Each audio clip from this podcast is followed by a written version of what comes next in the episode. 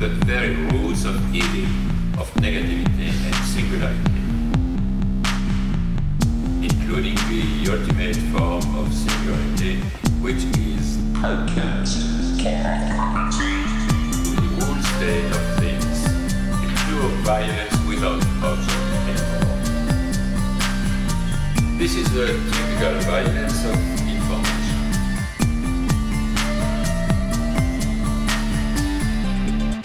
violent because what happens there is a murder of the real, the vanishing point of reality. Let's not have a misunderstanding here. Welcome to Machinic Unconscious Happy Hour with Cooper Cherry and Taylor Adkins. As always, we are sponsored by the People's Institute for Revolutionary Semiotics. Before we introduce today's guests, we want to mention we've got a Patreon at www.patreon.com forward slash MUHH. Definitely consider checking us out, throwing us a buck a month if you're enjoying the show. We definitely appreciate it. Joining Taylor and I today is Elliot Rosenstock. Elliot is a practicing psychotherapist and has had a book published on Zero Books titled Zizek in the Clinic. And so Elliot joined Taylor and I to discuss Lacan's third seminar, The Psychoses, which covers 1955 and 1956. And I think this is a great discussion for those of you, especially if you've been paying attention to our Wicked Lyotard and Anti Oedipus discussions. We'll definitely appreciate this one as we delve into a lot of the Schreber case details. So here is Elliot Rosenstock joining Taylor and I. A lot of these smaller articles that Lacan, you know, he pointed out a few towards the end of our reading. You know, if you just familiarize yourself with some of Freud's thinking, and which is what Lacan's always trying to to do, even if it's his some of his own innovations. Um, I do think that that goes a long way. So, like the Schreber case that Coop and I did, you know, that's like at the heart of the very first chapter that we just recorded on last week. Yeah. And just thinking about like going back and talking to myself before I first started reading Deleuze, if I if I could have been like, hey, spend a few months just reading some Freud, it would have it Oh, would have gone so a long different. way. It, be- it's so different because it's interesting. They are working from the same Freud material, Schreber, but it's the Lacanian take on it is just so different. Mm-hmm. Oh, yes, you're right. take. No, that's that's true. So, so it'll be it'll be interesting in context of your last discussion in terms of the differences between Lacan and Deleuze, and also really getting into the registers and the signifiers, the slipping signifiers. Right. Right, right. I had it broken up into kind of three big areas. One being the Schreber case, and I think that Schreber kind of like is the catch-all for a lot of what we want to discuss. A lot of these other two, these other two things. I think kind of the structural semiotics that Lacan gets into. I love that stuff. That's kind of why I enjoy Baudrillard's work a lot. Is that kind of semiotic element? And then I think there's obviously there's a lot of discussion maybe in the second half of the seminar as far as Oedipus gets a direct, uh, mentioned a lot more directly. I'm preparing this shot like a camera person, um, so that you can see me drinking tea. That way, we can get more into the image, Mhm. there you go. Yeah. into the image of the thing, further into the, further into the ego, the various is. forms of ego. it's interesting that that's that's a great way to to frame at least what you know Guattari is trying to bring to you know his reading of or their their appropriation of because you can't even really call it anti-Oedipus in chapter one at least they're reading Schreber they're they're almost like vibing with him and you know this got an aspect of jokes and stuff like that but you know one of the things is you see that their approach to demolishing the Oedipus complex is not at all interested in what Lacan is doing, right? With his painstaking, you know, let's look at these texts of Freud, you know, whether it be female sexuality or the dissolution of the Oedipus complex, or um, what's the other title? What's the other essay he points to? It's not fetishism. It's in any case, you know, he shows how via the symbolic and the imaginary, etc., that the little girl and the little boy they they have to deal with Oedipus and go through it differently. And that's not even broached, right, in the Deleuze-Guattarian, you know, they're they're bringing in a whole new scaffolding to demolish. Yeah, but um, yeah, but also I wonder who Deleuze and Guattari, if Lacan would not say that they're, what they're demolishing is an image of Freud, you know, an ego ideal or the other. Or Freud is the other, which is an ego image of Freud. And That's- are they really do yeah. they really get past Freud? Would be the Lacanian argument, which is, of course, that they don't get past Freud, that they kind of foreclose any symbolic possibility of Freud. to a certain Yeah, I mean, like I, I feel like I'm sure there's um, more nuanced takes where they do engage with Freud's actual kind of, but I, I mean, in general, the way it's taken is that this image of Freud is discredited, which is not unique to Deleuze. You know, not that's something that that's something that you'll hear from every therapist. So ironically, you try to be, you know, anti-neurotic on the couch, but actually, of course, they're in the midst of the mainstream therapist ideology, which is Freud is discredited. Let's do, let's get real. That's such a mainstream therapist idea. There's a lot to Deleuze and Guattari, so I'm just I'm doing this critique, but this is not to you know similarly hit the image of Deleuze and Guattari and as a, oh they're discredited because obviously they have they're on a different line of flight, a different Right. vector yeah. analysis. Yeah. I think that we Coop and I talked a little bit about that the main vector in, in that first chapter seems to be setting up this break with Lacan on the omnipotence or the power of structuralism and the signifier, which we see Lacan deploying full force. You know, he's painstakingly trying to not only get his audience to of you know he's because he is training analysts as he as he always says. And Yeah. also us you know secondhand we're sort of participating in that too. And we see him trying to keep hitting home the role of the the signifier and and and all this. And so you know this this is what 14 16 17 years prior to anti-oedipus right so this is considered fif- early 55, Lacan. 56. Yeah, this is 15, 16 years. Yeah, so you know, I mean, I'm still amazed at even at this point how advanced Lacan is in his theory in terms of, you know, if nothing else, the kind of the structuralist semiotics of it. The register idea is so key. Yeah. is so important to my clinical practice and you know i was just demonstrating to my to my psychology assistant which is or my fiance. Uh, in terms of how patients like I'll, I'll use a color coded pen and you'll have a very kind of with it patient and they'll be pretty much in the symbolic. And sometimes you can and i'll chart and it's like this is all kind of symbolic stuff. This is work structure. This is all structure administration. And then as soon as it goes into the imaginary or the imagined whole or this kind of ideal ego you can see the real immediately emerge after that right?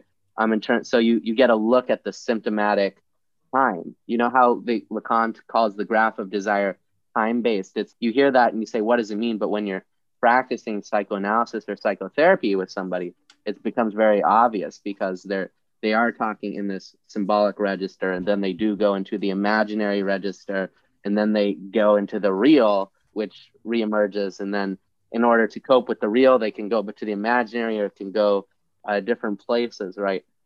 And there is no some things he talks about is this graph of d- desire has this is the this is the wrong seminar but just very briefly has no duration.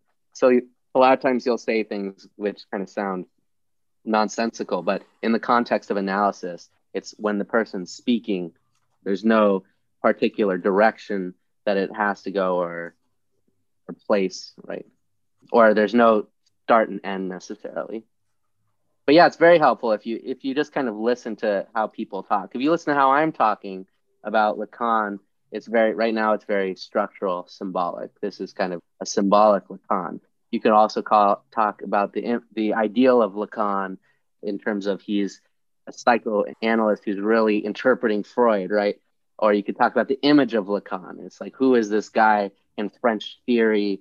In contrast to d&g does it hold up against this image? And i feel like d&g kind of have a cooler image almost. In terms of i see him pull in a lot.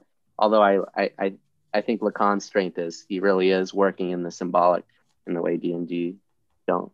D&g used a lot of imaginary language to describe a kind of real process the pincer. What's a Right. pincer Nice. formation? What's you know all this kind of stuff, which is interesting. It's very cool, and it is describing something.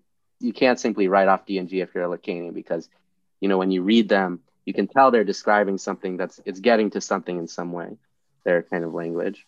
So yeah, I'll stop. I'll stop riffing because I know we got seminar three, the psychosis on deck. Before we get started, Elliot, I wanted to show you something funny. This shirt is hilarious. Oh, if Oh, you so might good. you might be one of the few to get this. I warned Coop that not not everyone on this side of Twitter, you know, would would necessarily get the French or the Lacan. Well, it's Um, so niche. It's so hyper niche. That's what I like about Coop and you, Taylor. It's just the hyper niche humor is just on lock. I'm just like, man, they're doing and it. I, I mean, I give I give Craig a lot of credit too. Craig's, uh, you know, Acid Horizon. He and Coop have, have worked together on some of some of the designs. Right now, my wife is wearing the. She's repping the Machinic Unconscious Happy Hour shirt that just came in the other day, and uh, so um, you know, I, I I do feel that just to, I mean, because we are kind of talking about this this book while while on the on the edges, on the fringes. You know, we're we're you can't just start in the center, right? But I do think that something that that I've enjoyed with Coop ever since even before I joined, you know, when we just started with Guattari um, and the Machinic Unconscious, we've spent a lot of time dealing. I think working with psychoanalysis at all, you don't see too much of it beyond some stuff about Deleuze and Guattari, which which does proliferate throughout, and sometimes it's just you know just Deleuze, even when, when they're talking about Anti-Oedipus and A Thousand Plateaus. So like I think that you know he and I taking seriously the analysis side and not throwing out Freud or Lacan because I, I don't I don't necessarily agree with Guattari and everything. I do see his him re- remaining faithful with Lacan while also having this this urge, this need to do away with not the usefulness of the signifying kind of, you know, whether we call it the three registers or whatever, you know, he's he's trying to push beyond that what he feels is like a like a chokehold. I see Freud do I see Lacan do the same thing with Freud, right? Trying to update him, trying to push him, trying to re-envision him.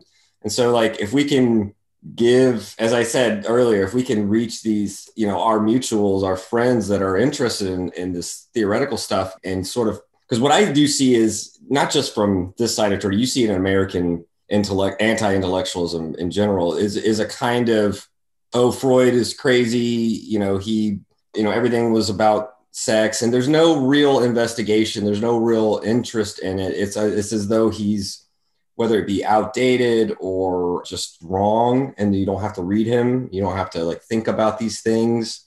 You know all of this is part of where you know you can call it niche but i i do feel like you know it's you're doing yourself a disservice by not taking these thinkers seriously you know i mean it, and for as much as my Deleuzian background i would like to normally like just make anti-hegel memes. Hegel's an important thinker. He contributed a lot of stuff. You don't have to agree with him on everything but you should take him seriously.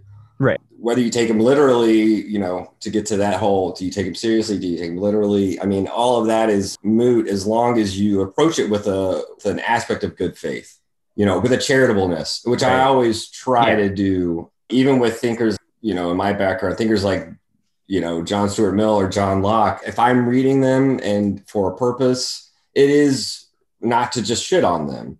Barring the occasional shit post or meme or something just to elicit a laugh i never try to i, always uh, enjoyed you know deleuze's spirit of even when he's reading hegel or, or kant or giving you know and considering them quote unquote enemies i never feel like he and he think he says this he never tried to write something that would i don't know if he says hurt their feelings or, or make them buggery isn't about literally stabbing someone in the back right? I mean it's it's more metaphorical than that. I think the one thing that i would say is there's a wide swath of thinkers and there's a lot of people online that are really interested in like marx and and and, and all the thinkers in his wake. And i do see a little bit in my opinion sometimes too much it's a, about dunking on people's takes usually like you know political Yeah, takes or, see that on or- or Twitter a lot. interpretations and and that stuff that stuff gets clout and gets play and I get it, and it's We see part that of the in Twitter drama, well. but it's not. Yeah, you, you do see them, but I guess that I'm just saying, like, I think we bring both a seriousness and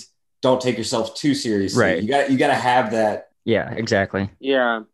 Dyadic. Well, we're not we're not pro- we're not professors trying to keep our tenure, trying to get That's right. Or trying to whatever rep the DSA at the at the I don't know what the DSA progressive caucuses are.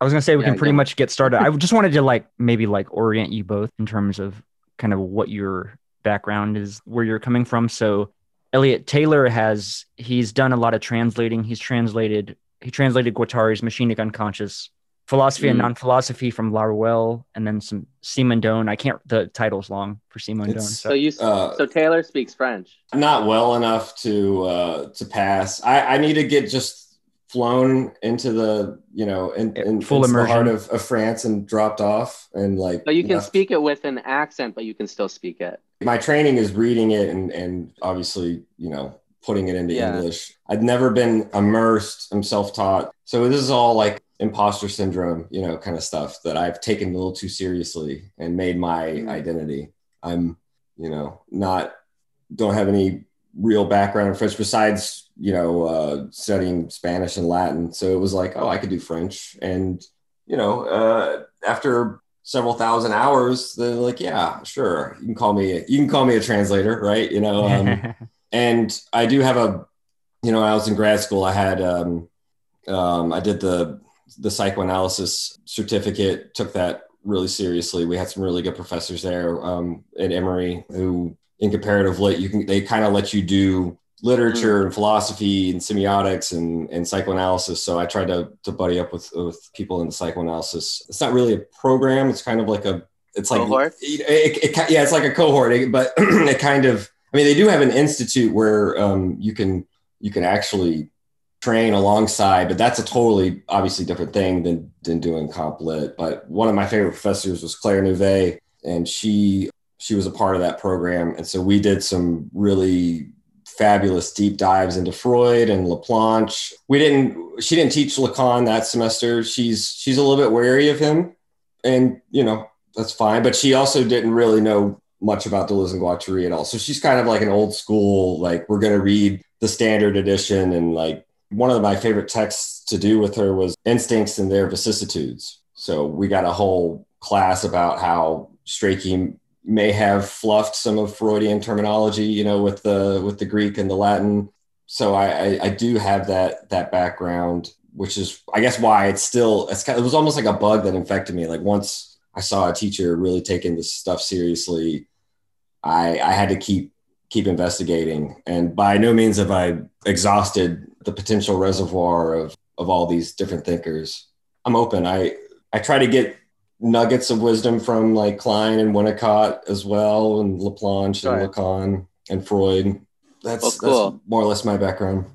on the reverse side, obviously Elliot does uh, analysis, but he also has written a couple of books for Zero Books, Zizek in the Clinic, and then your next one, I forget the title. It's like Dialectical Dream Theory or something like that. I actually, I, it's it's the ego and its hyper Ego in its hyperstate. hyperstate. Right.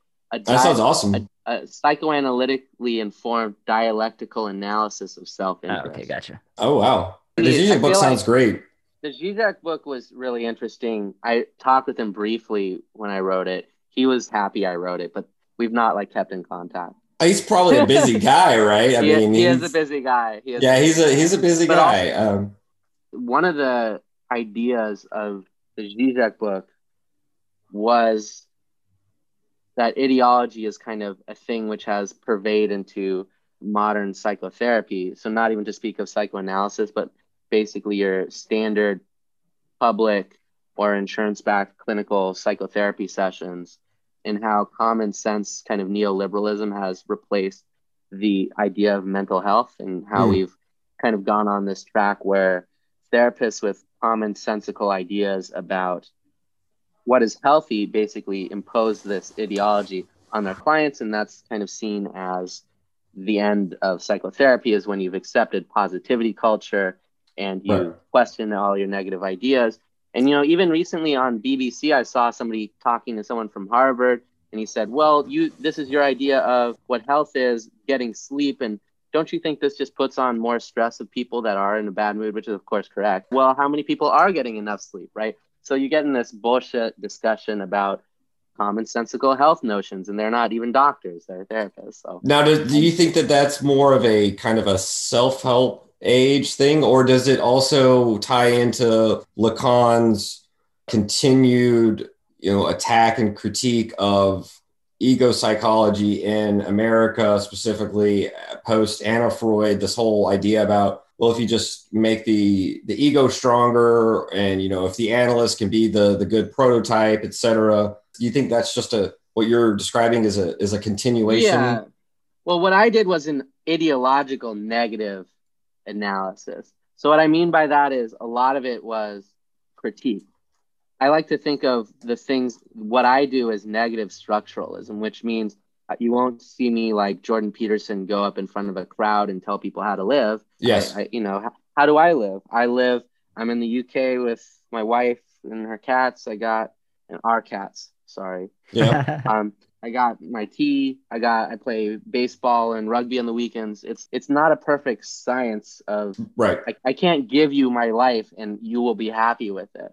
So what I work on with clients, and it's very heavily informed by Lacan, it says, let's, let's see what we can do if we are trying to create what an object of mental health is. And like I kind of talked about before, I, I don't know if we were recording then, following people based off of this kind of signification, going from basically, if you read Freud's Psychopathology of Everyday Life, it's really good introduction. You you can go into interpretation of dreams after that, but I really recommend you start with Psychopathology of Everyday Life if you are getting into Freudian psychoanalysis, and it will tell you about slips, forgettings, all the basics that you need. Everything you need is in Psychopathology of Everyday Life, really. But then you kind of apply that to the registers. So basically, in the Freudian method, just taking down the words, seeing how why one word comes after the other, and kind of seeing when you see leaps of ideas and con- and following that there's this Freudian idea that there's an unconscious link between these that you can't see, but if you if you analyzed it enough, you'd find it. Right. Um, and that's that really is key. It's really important for people because people are rep- have repressed content. They have foreclosed content, right? That's kind of the idea of bringing psychoanalysis into psychotherapy. And you know, you can have an object of mental health where you take these signifiers of the ego, but you don't use it to bolster them necessarily. But you can take these kinds of um, ideas that people have as an ideological framework and you can challenge it against itself kind of in a hegelian manner or a kantian manner a german idealist manner against the see if it's contradictory if it's and then people once once you kind of bash things together a little bit these ego ideals or ideal egos you get to somewhere besides an ego. You get to you get to a functioning. And that's that's my project which is this negative structural project with people. Um, and like i say it's a lot of times you'll get people there in crisis. They've been in crisis for 10 years and suddenly they're not. And it seems like i'm not jordan peterson so i haven't given them an ideology. What i think i do in this in terms of a machinic unconscious is like i write in Zizek in the clinic which is it's kind of like the registers just click. It's like it was all there. Right. it was al- already there. And through this negative structural process you see like a and stuff starts gel- clicking in a certain way it didn't before and suddenly there's a different relationship to the symptom Right. symptom right? That's my process of psychotherapy and i you know i've helped a lot of people with that. And you know it's a humble profession. I know i'm on a podcast but normally i'm not on a podcast because you are you are not giving someone your ideology. You have to have this mindset of negative structuralism like the stuff is there. You're just kind of a mechanic with your lacan and your knowledge of ideology and you're not going to be get oh you're really when i was doing clinical work now i'm doing remote work there was this idea that i was good that the clients would come in and they would and they would have really severe problem. When there was a severe problem they'd be like oh this is one for elliot because I, I could i could help. I couldn't help because i'm a morally superior person. I'm really emphasizing i'm just like some asshole. Um, like i don't have i don't have a lifestyle. I don't have a stoic lifestyle. I don't have a health lifestyle right it's this knowledge of taking my job as a therapist seriously in the dynamic structurally Right. therapist client power dynamic exists and rather than saying we're going to foreclose this like Deleuze, rather or even Lacan would foreclose this. I'm saying, no, this is real. There's a real power dynamic. What is the job of the therapist in this power right. dynamic? That's where I come in. I think anarchist theory comes all the way around, and rather than disavowing power, which once again is mainstream therapist ideology, saying Freud is discredited mainstream therapist ideology, Zizek says the main thing to do with power is to force power to acknowledge itself. Mm-hmm. Yeah, um, right. And it, it is a sort of, as Nick Land would criticize what he recently said I was missing in, on Twitter, which is this is, it made me think, I was like, is this a radical egalitarian project? And in a sense, it, it is insofar as it's taking a vulnerable set of people in society, which is mental health patients, and it's really trying to break this power spell that therapists have to push their bullshit lifestyles and beliefs onto this vulnerable population. And that's what I'm about, really. So yeah, that's kind of summing summing me up. The book I have coming out, The Ego and the Hyperstate, it's a lot about egoism itself and how self-interest is created via this kind of surplus of a lot of things coming together. We can talk more about it, but I feel like the Zizek in the clinic is kind of out there already and it's it's less intellectually kind of like this is why self-interest is shaped like the Freudian dream. Things kind of come in molecules and they have gaps of meaning and stuff like that.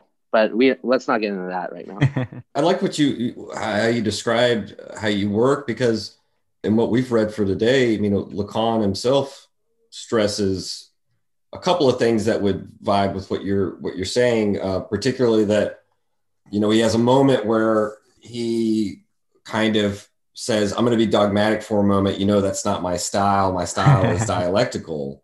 And part of what you were talking about, about the registers clicking and about this, this negative uh, way of proceeding, you know, we do see that Lacan stressing that it's precisely when we, when we are under the, the spell or under the idea that we understand that we, we are always, you know, at a kind of, we always have to caution ourselves that we're, we're, we're potentially farthest away, right? And and Lacan is wanting kind of these productive misunderstandings, right, with his students, so that they can they can kind of work through. And some of that exemplifies what you were talking about, where at least here, obviously Lacan maybe maybe as he gets older gets gets a little bit bigger for his britches and and and may have moments of guruism and things like that but it does seem like he is you know, disavowing this notion that that I can just open the knowledge store and implant little seeds of knowledge in you that that will be exactly what I want. You know, Lacan's like, no, misunderstanding is productive.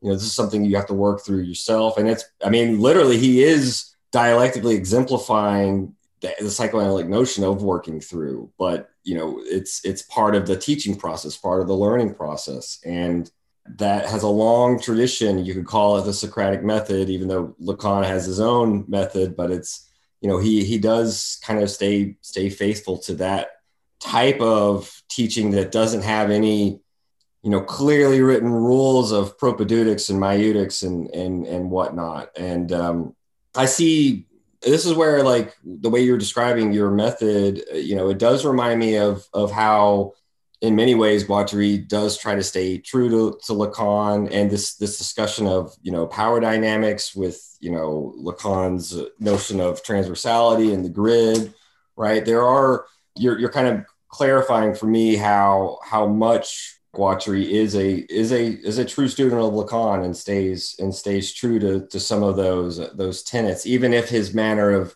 he didn't have as many seminars as Lacan, but you know his manner of teaching is a, is a little bit uh, is a little bit different. I don't know if he stays true to that dialectical Socratic method. That's a totally different thing. But I do like your way of describing, especially this notion about you know power not merely disavowing itself but forcing itself to recognize itself and to yeah, point itself out. I think that's that's a that's a great takeaway. Elliot's also like a big uh he's a Stirner fan. So our Stirner Lacan fandom is our that, that's so that's great that, binding. I love it. I love that there's a Stirner Lacan. At first, when I saw you on Twitter, I just thought, did you just find me and then just copy just bite your vibe? whole shit? Yeah. But I, but I, but I don't. I don't think that's the case. And even if it was, you're doing something totally different. And I don't think it was the case. But I'm just, how is there another Lacan Stirner? well, he's he's trying to he's trying to get me into into Stirner. I'm trying to like give him doses of, of Freud and, and deepen the the Deleuze and and Guattari interest. Right. And so, you know, I think that Lacan is like a is is a perfect ground where me where Coop and I are both equally excited. Right. Yeah. And we we kind of you know excite each other that way. And uh, you know, I would say, I mean, like, I guess it was, since we're talking about the again our little side of Twitter, I keep calling it that lovingly, right? With Coop, do you? I mean, I I really don't feel like there is a lot of interest in like Freud or Lacan in, in a serious way. I don't see a lot of that. I mean, I see right. jokes about Freud. I don't see, even see you have any jokes about Lacan except coming from you. Right and sometimes I'll make I'll make some. Um, you know, I, and and for a lot of our discussions, I have posted pages or quotes, just trying to give little morsels to like kind of feed the ecosystem more than just shit posts, right? Yeah, because yeah. shit, shit shit posts are great because they're manure. We know that they fertilize, you know, but you also need some uh, some nutrients in there too, right? Right. Uh, for a healthy diet, and um, Coop is his interest in Stirner has is eventually gonna gonna pay off uh, and, and force me to have to like well, I, Stirner I think, pill myself. I think there's I love Stirner because I think there's an important I think he starts at a good place, which is all things are nothing to me. What is not to be my concern? Like fuck all this. I think that's excellent. Excellent place to start. Why should you care about anything? I think is a very valid question. And I think he's trying to escape. I don't think his end result I've read this interesting secondary book about this guy who totally just worships Stirner from early 1900s, who interviewed the people that were still alive that knew him at the time, which included his ex-wife, who was this German lady who just described him. He was very sly. And you could see how like a guy who says all things are nothing to me and he cheats on his wife and the wife's just, yeah, he's a bullshitter. Like, fuck him. I don't even want to talk about him. Right. That's funny but that's an important piece of it. So you don't hear that. But this guy went out and he found it. So if you look at kind of Stirner's life, you can say, why should you care about anything? It's well, if you care about your marriage, you have to enter into the symbolic contract to a right. certain degree, right? And I think that's why. So it's, all things are nothing to me. It's in order to have positive structural freedom, right? That's when you start to build. That's what. That's why I'm doing the book, which is the self and ego and the hyperstate book, which has kind of a I don't know, cringed based title, but I like it.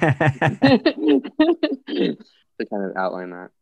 I was actually thinking that Lacan in a lot of ways is kind of the egoist par excellence, at least in his own in his own personal life, even professionally in a certain sense. He builds this whole image or this whole spooked idea of himself that takes on its own you know what I mean? Like he's got his own sort of cult yeah, of personality and his exactly. I mean, he's also you know he's a prolific blanderer and and so forth, and we all know about sure. you know him and Bataille's wife, and like also he's in his seventies, sleeping with his twenty year old patients and you know patients that are in their twenties oh, and really? so forth. Yeah, oh yeah. I didn't hear about sleeping with the patient. Yeah, so he, yeah, he had. It's, it's a it's a no no. It's a bad unless you're Lacan, I guess. Uh, I right? Yeah, apparently. I really don't like that, honestly. yeah, no, I mean, I don't, I don't like that at all. That's, it's fucked up for sure. He was like 78, and he, I think the patient was like 28, and he's like invite. He's trying to convince them to do her to do a threesome with him and another person who I, I don't recall the you know who they were or whatever, but. This is why Zizek says Lacan would go to Gulag. Oh yeah. a nice a, a nice cell in Gulag. I was gonna say, but that's that's kind of if you are a socialist of some kind, or which Lacan wasn't. I would say he wasn't. Right? Maybe some people would argue he was. No, he's not. then you then you then you're you're kind of you have this idea that there is that the ethical plays a significant role in reality. It's sim- the symbolic function of the ethical, despite the gaps that the symbolic has or the registers have, right? I do think you can judge people by their life a little bit. And if you really ask them, it's like, why does Lacan sleep with his patients and try to have a threesome with them? What right. is his what is his ideology? What is his super ego imperative to enjoy? Maybe Zizek's criticism would be the best one then. Yeah, What's the it, image that he, he wants to portray? The image I uh, imaginary ego that he's afraid will fail. The ima- which it always fails. Right. You think he would know that, right? Right. Yeah. That's the that's kind of the deep irony of it. Well, Zizek could have taught him that, right? About the sort of the hyperactivity of the ego and how it's trying to dress up this black hole of nothingness. I think I mentioned earlier that there's kind of three, or really maybe all of the Schreber case is kind of like the central jumping off point for discussions about perhaps comparing and contrasting the Lacanian take versus D&G's take, but also like you can see him applying kind of structural linguistic semiotic theory via the Schreber case as well. And then he's including some of the other cases too, like I think the Wolfman and He mentions the Wolfman. He mentions, yeah, he mentions. those at minimum, and then maybe even you know maybe leaving someone off. But Well, then you- he's also like even going into Oedipus Right. and how that sort of that sort of structural relationship as well, and exemplifying that via Schreber. Perhaps I don't know. Maybe you, one of you, could have a better opinion on this, but maybe this notion of the symbolic, in particular, being of import in understanding the Schreber case, at least for Lacan, because he says here, drawing from the text itself, translating Freud, we say the unconscious is a language. It's being articulated doesn't imply its recognition, though. The proof of this is that everything proceeds as if Freud were translating a foreign language, even carving it up and reassembling it.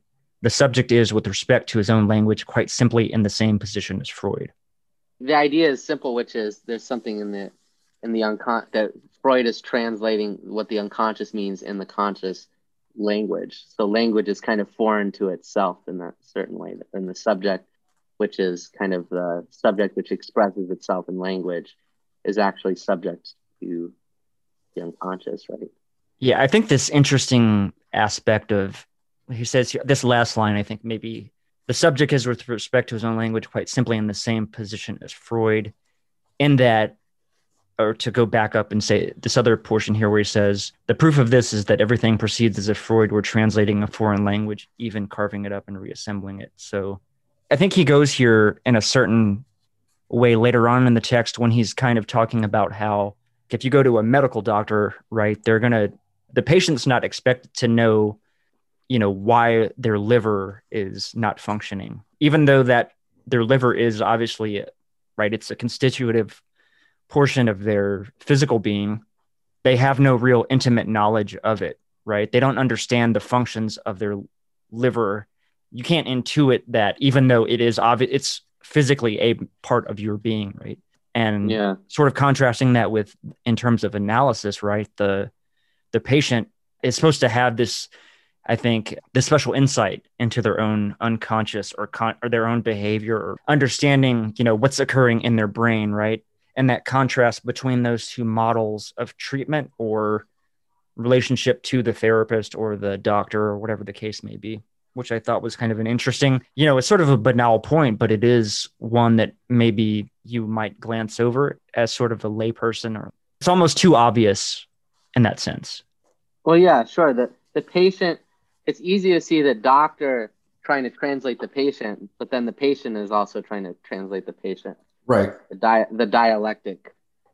It is important that this notion of of death via Schreber, right? Lacan talks about as you as you said, Elliot. You know, the the analyst is listening to the patient, but the patient is listening to the patient, and if the patient either you know, let's say slips into this foreign language every now and then, or even more or less is is speaking this foreign language, you know, and hearing it himself. Uh, Lacan says it's like it's like hearing a dead sentence, or it's you know, you're listening, you're anticipating meaning, you hear the sentence, but the the interpretation or the the understanding, it's quote unquote dead, and it's it's the same as what he was talking about with the ego having this this dead twin, right? As part of this this dead discourse, and part of Schreber's delusion, right, is that everyone is is dead. He's the only one that's truly alive. With this God who only understands corpses, who only st- understands the dead, or only understands when the totalization of all of these little notes are written down, as as he Lacan refers to, right? So this notion of death and of translating and of you know of repopulating too is part of Schreber's delusion. We can obviously talk a little bit about Schreber. I know that Coop and I have spent the past few episodes talking about, but Yeah, Did you, want, it might did you want to just jump into the the seminar? Or do we Well, want to talk? Uh, maybe I don't, I don't know if one of you or both of you want to tag team giving just the broad strokes of the Schreber case, just in case people, new listeners, are not, because I think it is. I mean, just coming from me, even with my interest Sure. in the topic, you know, I'm Yeah. relatively new to psychoanalysis. I didn't really know much about Schreber, as it were. so- Schreber was Schreber was a judge who was imprisoned for having schizophrenic delusions, and then he raised the question: At what point do you take away somebody's freedom? And he was a, you know, he was a judge, so he was this kind of member of society with some power. It's kind of a case study. It's like just because somebody has a delusional kind of structure of thought, that I, the takeaway is you shouldn't imprison them for that.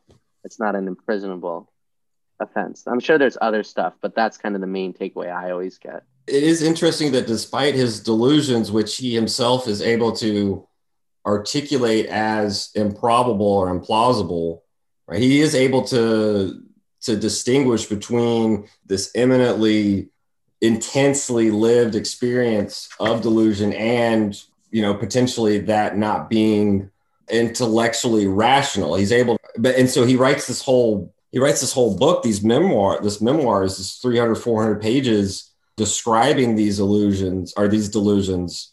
And so he's a very high as you said he's a judge. He's highly competent. He's highly articulate. He's highly intellectual. And he's even able while he's in prison to run his family financial situation and to intervene in a way that keeps his family solvent. He displays these characteristics of being a highly functional human being except for the fact that he has these delusions that he has to give vent to. He has to he has to articulate and that is kind of held against him right? This gets a little bit back to this you know to what you were saying about this question of power and this question of of freedom uh, and how long it takes for him to to get himself out of this this asylum.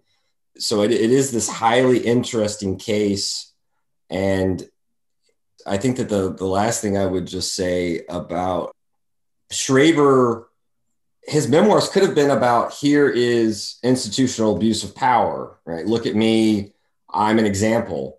He could have taken that juridical framework but instead he wants his memoirs to be read or at least he prefaces his memoirs by saying that they are of interest to a scientific study of religion right? And lacan will say throughout the psychoses that one of the interesting things about schreber is that you know he wasn't born in a in a family that raised him to be uh, he wasn't born in the church or he didn't have these ideas about god until the initial delusions of becoming woman.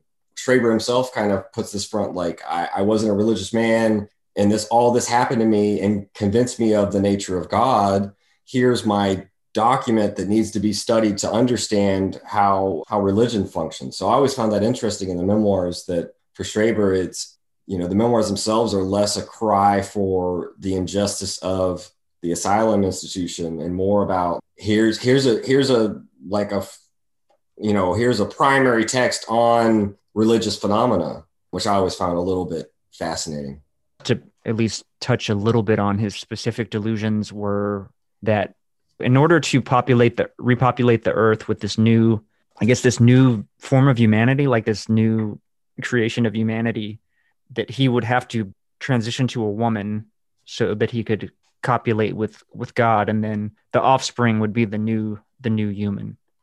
What i love about this too is just this kind of distinction and lacan references this too. He's saying that in Schreber's view of God, God can only can only deal with the outside. Like he has no understanding of the internal functioning of the subject or anything like that. Or he, you know, he only understands almost God only understands the real because he only understands the dead inanimate, but he doesn't understand something, you know, an actual live creation, presumably of his own, right?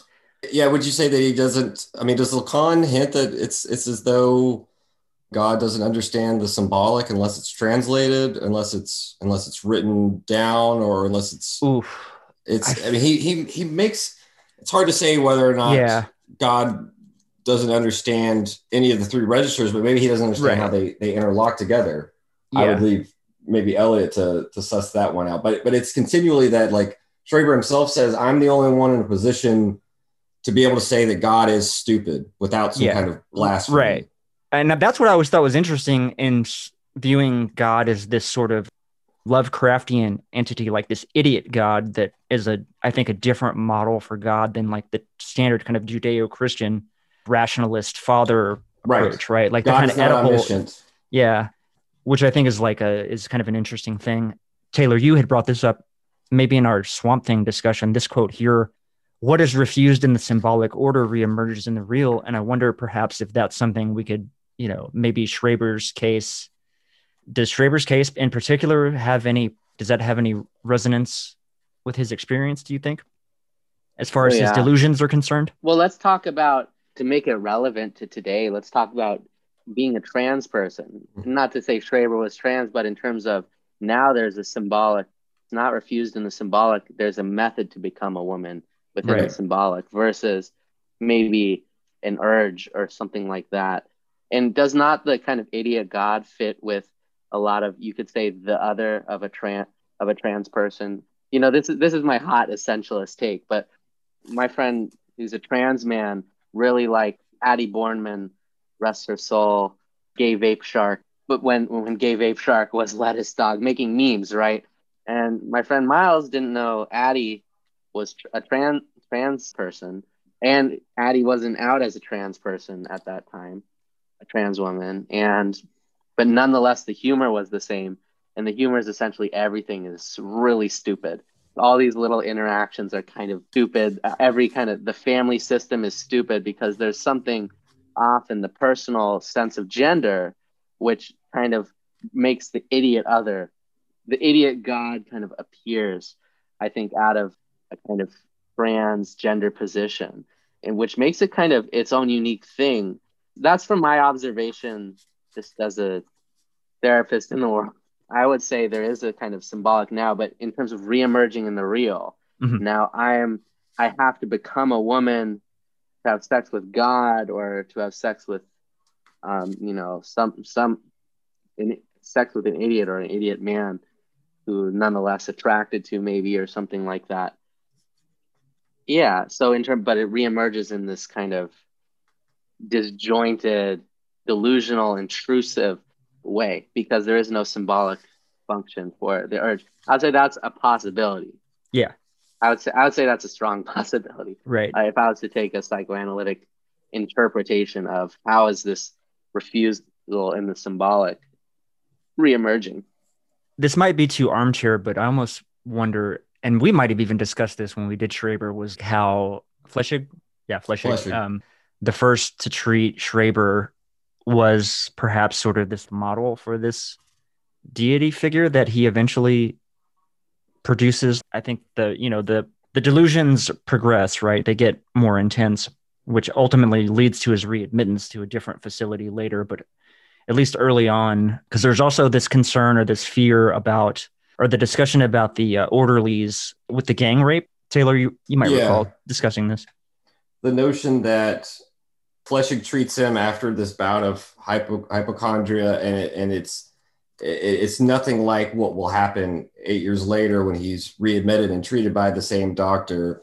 You know, f- with Freud, it is this question of you know, is the God the lower God or the higher God that that Schreber's God divides into? You know, can this be the father or the or the elder brother who committed suicide, or is Flechsig standing in? because what we'll see in this in the second round of Schreber's illness, his delusions, you will see that Flechsig is at least at the start of this because it starts with this becoming woman. I mean, Eliot is correct to to bring in this notion of Schreber's relevance for for today in terms of, of transitioning. You know, he has this intense feeling of what would it feel like to to have sex like a woman right and this is one of the first thing ideas that crystallizes and and it's that that then develops into this persecution complex and it's on the one hand flechsig is is one of the main you could say human subjects that he pins the persecution on because it is this plot against him and he's worried about the orderlies raping him and these other things. But eventually it becomes, I suppose, as it becomes more and more isolated, it becomes God as the stupid persecutor, right? Yeah. And, you know, God doesn't learn from experience, et cetera, et cetera. And Freud does some work with this and tries to, to say how Schreber's own father, who's super famous, wrote all these books about hygiene and you know young uh, boys and girls and, and gymnastics and all this stuff all this pseudo eugenic hygienic upbringing you can call it self-help books but it's probably for parents and institutions these other things right freud tries to draw these lines between this overbearing uh, and probably uh, removes not understanding father right so like of course freud wants to go back and, and look at the history of Schreber himself, not just from when the uh, illness started, but back into childhood. But yeah, I mean, you know, this it's hard to say given your your initial quote that we started this off about what is rejected in the symbolic reemerges in the real. It's hard to say whether that signifier, if we want to use Lacanian language, is um, becoming woman or um, is another episode when Schreber is in the asylum, and there is this very violent rejection of him, apparently. And whether or not he ideated this or whether or not this actually happened, one of the orderlies, one of maybe Flechsig's kind of lieutenants, whatever you want to call him, his second, basically articulates, states down that Schreber has this masturbation problem, that he is, he's kind of, um, you know, it's not just a sort of a, a, rare occurrence that it it's almost as though in asylum well what else do you have to do right? But i guess in Schreber is just like he doesn't want to hear anything about this. He says it's part of a plot. He calls it lies. Um, so there those are the two and we could look at a lot of other things but those are the two that jump into my head as like what is being rejected right by by him. Now i don't know if we can call that foreclosure or not because he's able to articulate and write down what he's being accused of. And even that feeling of becoming woman which we know causes is is at least genetically seen as one of the first symptoms one of the first ideational affective symptoms that that crystallizes into this into this eight year long episode or not eight year long but you know what i mean when he's captivated by these these thoughts and delusions so I don't know if we would call that foreclosure in the strict sense, but you know, these are some of the things that that Schreber is he's most angry about the the attribution of masturbation, which I find fascinating. Freud does a little bit with it um, in the Schreber case, but you know, there's so much material that and and you know, I imagine Freud is is is sad he didn't get to work with this patient by himself. But I, Elliot, I would ask you, I, I made this claim and I could be totally wrong, but do you find it interesting that he, that Freud is interpreting Schreber through his writing? Do you think this, I mean, my, my main question was, do you think Schreber would not have been a, a patient he would have rejected because it's not within the, the normal wheelhouse of his his his uh, his patients and their neuroses? Do you think he would have either referred him to another doctor or even potentially to an institution himself? Or do you think Schreber um, would have been made a would have? There's a question. Uh, yeah, I'm not quite sure what to make of Freud's interpretation of Schreber, but I I don't I don't trust Freud's pathologizing in general. I think gotcha. his out hit. I like his negative structural approach, which is that the un, you know the unconscious has this linguistic structure. Dreams have this condensation mm-hmm. displacement feature. In terms of you know read interpretation of dreams, you might have read it. A fine work of literature. I, uh, the, all the structural stuff is extremely useful all the interpretation not all of them but he is like really violent with them. And i think that's what that's what so in terms of what freud would have done it first of all freud was a little fascist quite frankly um, in terms of how he treated his how he so freud was creating the psychoanalytic school. Right. he, anyone who deviated slightly from his theories were kicked out no matter how long uh, look at it like a leftist for a second Um, anyone who deviated slightly from his opinion Party was line, yeah. immediately booted. Even even you know even Stalin wouldn't dream now wouldn't dream of such a strict adherence to doctrine because you know someone said maybe this is involved and Right. Ranky's gone, this person's gone, Jung is obviously way gone. So Freud himself was a bit of a he believed in hierarchy. He believed in a kind of a hyper, you could say, reactionary style, authoritarian approach of of micro politics, if not general politics, which he was, a, I guess, kind of a li- a liberal, a left, uh, you know, a standard liberal.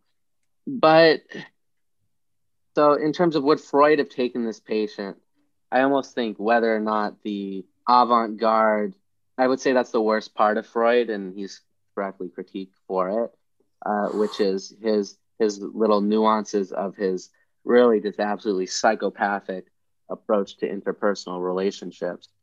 You know, that's the only way I could describe it. I almost don't care. I think he might. I think he might have taken him as a patient just because it's an interesting case. Right. Um, yeah. But but um, you know, Schreber is highly delusional. So whether or not he would take a patient like this, I think it's possible. But yeah, not sure. Not sure. At the same time, I Lacan and Freudianism is not a blank check for Freud's interpersonal, highly abusive tendencies. I would say uh, including who he'd take as a patient, which I don't really give a fuck. He should have. you know? yeah, I mean, I, I can go either way. I can go. I guess it's a it, it is a moot point, right? But it, it, it's you know it's obvious that from Freud's own writing on Schreber that you know if Freud would have been as productive in the sessions, you know it would it would definitely have intrigued Freud. I just I guess I was it was it was really what you said at the end. This his delusional aspects. Maybe Freud would have, as we see in his in his casework on him, would have maybe compared to the memoirs tried to constrict these notions of you know the of god with with the different separations god being stupid all this it back into the Oedipal framework right? Back into the father or the brother and all this stuff and whether or not that would have prevented schreber from even undertaking the writing of his memoirs right? So it's all i mean obviously this is all just intellectual exercise but it, it does feel like something that that perhaps would have been detrimental to schreber's own articulation of his of his experience. Just for the listener, I just want to point out quickly that typically Freud was only dealing with neurotics. He was not in, into dealing with schizophrenics. Deleuze and Guattari say, right, he he hates schizophrenics. They're Yeah. much like philosophers, right? Right. Because they resist Oedip- Oedipalization within, or at least that's what they say in, in chapter one of Anti Oedipus, right? Or am I, My or am I conflating? my- No, that's it. Yeah. My experience with working with highly schizophrenic individuals with auditory hallucinations who are absolutely certain of their delusions and they will not change them. You can help a schizophrenic like that, but you will not change their, a lot of times you'll not change their general position towards reality or their foreclosures. You can make them more functional, but if you try to, you know, don't try to unforeclose the symbolic and have them participate because it just won't work. Um, So so I guess that's what I meant was like, do you think the talking cure then would would have been something that that Schreber wouldn't be amenable to? I guess. yeah, I think so. Yeah, I think that's I think that's that's a a real concern in terms of to what extent could Schreber be quote unquote cured, right? right. What would being cured be? I you know because he was highly functional. Yes. you know, very obviously talk, talking to him about work, family, this kind of stuff, and saying it's like, well, you know, this is all true. How does this affect the law? Do you still kind of uphold the law because of this? Does this change the law? Does this change your work? Does this change your family? And then, you know, I would, you know, working with the judicial system, you would say like, well, it seems like this doesn't affect these areas, and it's no kind of different than a kind of odd religious belief, right? that would be my approach but that's like uh, like i said you can click it in a place fairly easily. What Freud would have done with it in terms of could you get him to stop being delusional right. um, versus versus kind of like recognizing that the schizophrenic is kind of immune to recapture right. immune to Oedipalization, right? Which which which is it you know you can fight that as a mental health worker but you're in my experience you're just you just with somebody who is actively like hallucinating. And i've dealt with people you know that you know auditorily hallucination but also like visual hallucinations where you wake up and you're visually hallucinating auditorily hallucinating so imagine this because people do hallucinate. You wake up and you kind of don't know if you're in a dream or not because you're visually hallucinating and you're also hearing shit. So you're up but your perception's just you know in a very pragmatic way just um so so other stuff is going on. So to try to oedipalize them as the end game i don't know if it's possible really. It might be possible but i would say it's i can understand why freud would get frustrated because it wouldn't, wouldn't it wouldn't stick to, right? I mean it, it yeah. wouldn't it wouldn't stick. You know it would uh it, it would seem like Schreber would would be it, it seemed like his delusional state would be too too strong for it. I mean, this is why I I mean honestly, his own form of therapy is is writing these memoirs after the fact. Yeah. That was his way of capturing, you know, I gosh, I I forget. I don't know if this was Zizek or or someone with within this the little circle of thinkers that I associate with him, but there was, you know, this story about this 14th century monk who is overcome with these visual hallucinations, these delusions of these these mandalas, and they were overwhelming and almost paralyzing to the point of catatonia until one day he he starts to draw them and, and get regain little by little some of his power, right? So this diagramming yeah. of the of the delusions and and representing them, symbolizing them, gave him little by little more and more freedom back into his life and and calmed yeah. the the delusions. And it feels like some of that is going on with Schreber's his memoirs and and why he why he wants to dedicate his book to science. And it's it's interesting that what the one of the, I mean even though it's one of the most if not the most written about case in the history of psychoanalysis I mean the fact that he's not taken up by scholars of theology right? He's taken up by the Freudian school and by by psychoanalysis, which has some aspects where you know it. I, I thought it was interesting what you said earlier, Elliot, about like it's not a science. It's it is this it is this art, this practice. You know, you're what you were talking about with neg- negative structural uh, approach. But you know, Freud still, even at the end of his life, seemed to hold on to this idea that that psychoanalysis could be based on scientific principles and if not merely be an empirical science, could function with a scientific edifice, right? And so whether Schreber got what he wanted, uh, you know, it's kind of like the "be careful what you wish for" thing, right? Um, it's hard to say. Yeah, if, sci- yeah, scientific principles. There's plenty of attempts. You know, you could you could look at SMART goals. You could, but you know, more interestingly to people, you can look at neuroscience, mm-hmm. neuropsychoanalysis, which is kind of a meme in some, which is you're sent you're sentenced to the to the void for the crime of neuropsychoanalysis. ultimate like like why are you doing this? Which of course Freud would be himself would be interested in. His very first works, he's he's he's trying to he's trying to work out these neurological problems, right? And it's out of that that he starts to develop the scientific postscript and these other we can call them pseudoscientific, but I try to think that any case, I guess the I had a question for you, Elliot, and, and for you, Coop. There is a page, Lacan talks about the psychotic as a martyr. His point being that whereas the neurotic is a martyr in the sense of bearing witness and giving a testimony that is closed, right? And and and so this gets to the topic of translation that we brought up last time in foreign languages. The psychotics testimony is open. And we do see Lacan playing, I don't know if you'd call him a metaphor, but playing with the, the notion of open closed circuits, right? We could talk about in terms of presence absence or plus minus as well. I thought that was interesting. I don't have the page number on me. And wait, it's on page 132. Okay, yeah. I think I've got that up where it's the paragraph starts in short. It could be said that the psychotic is a martyr of the unconscious. That's right. Giving the giving this term martyr its meaning, which is to be a witness. It's an open testimony. The neurotic is also a witness to the existence of the unconscious. He gives closed testimony that has to be deciphered. The psychotic, in this sense in which he is in the first approximation, an open witness seems arrested, immobilized, in a position that leaves him incapable of authentically restoring the sense of what he witnesses and sharing it in the discourse of others. I try to get you to see the difference there is between open and closed discourse on the basis of a homology. And you will see that in the normal world of discourse, there is a certain dissymmetry that has already adumbrates this dissymmetry issue and the opposition between neurosis and psychosis. Yeah, I thought that was interesting about.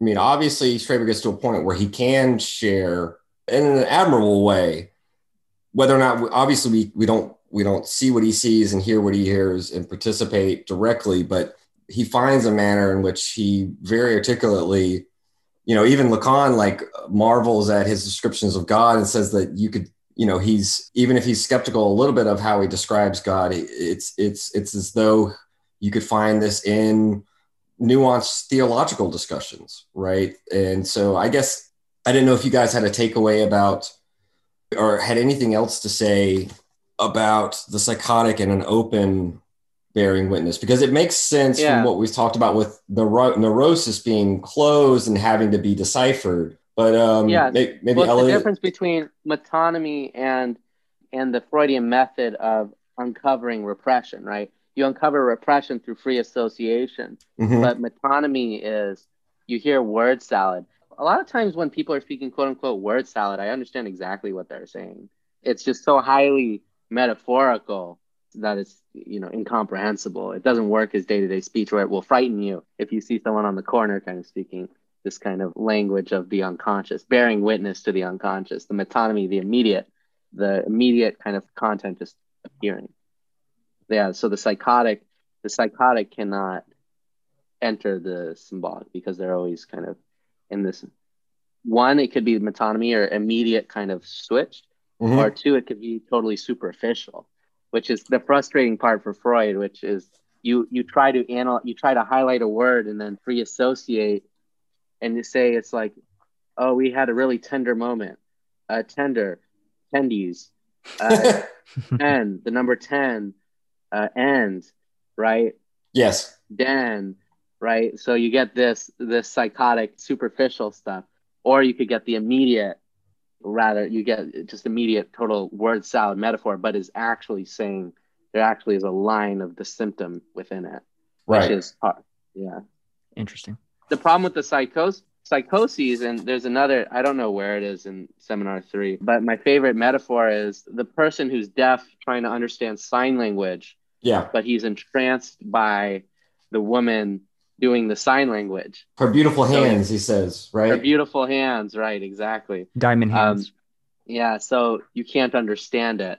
There is no communication happening, right? And in the psychotic, they may bear witness to their unconscious, but if you can't communicate, interesting. You're out of the game of social reality.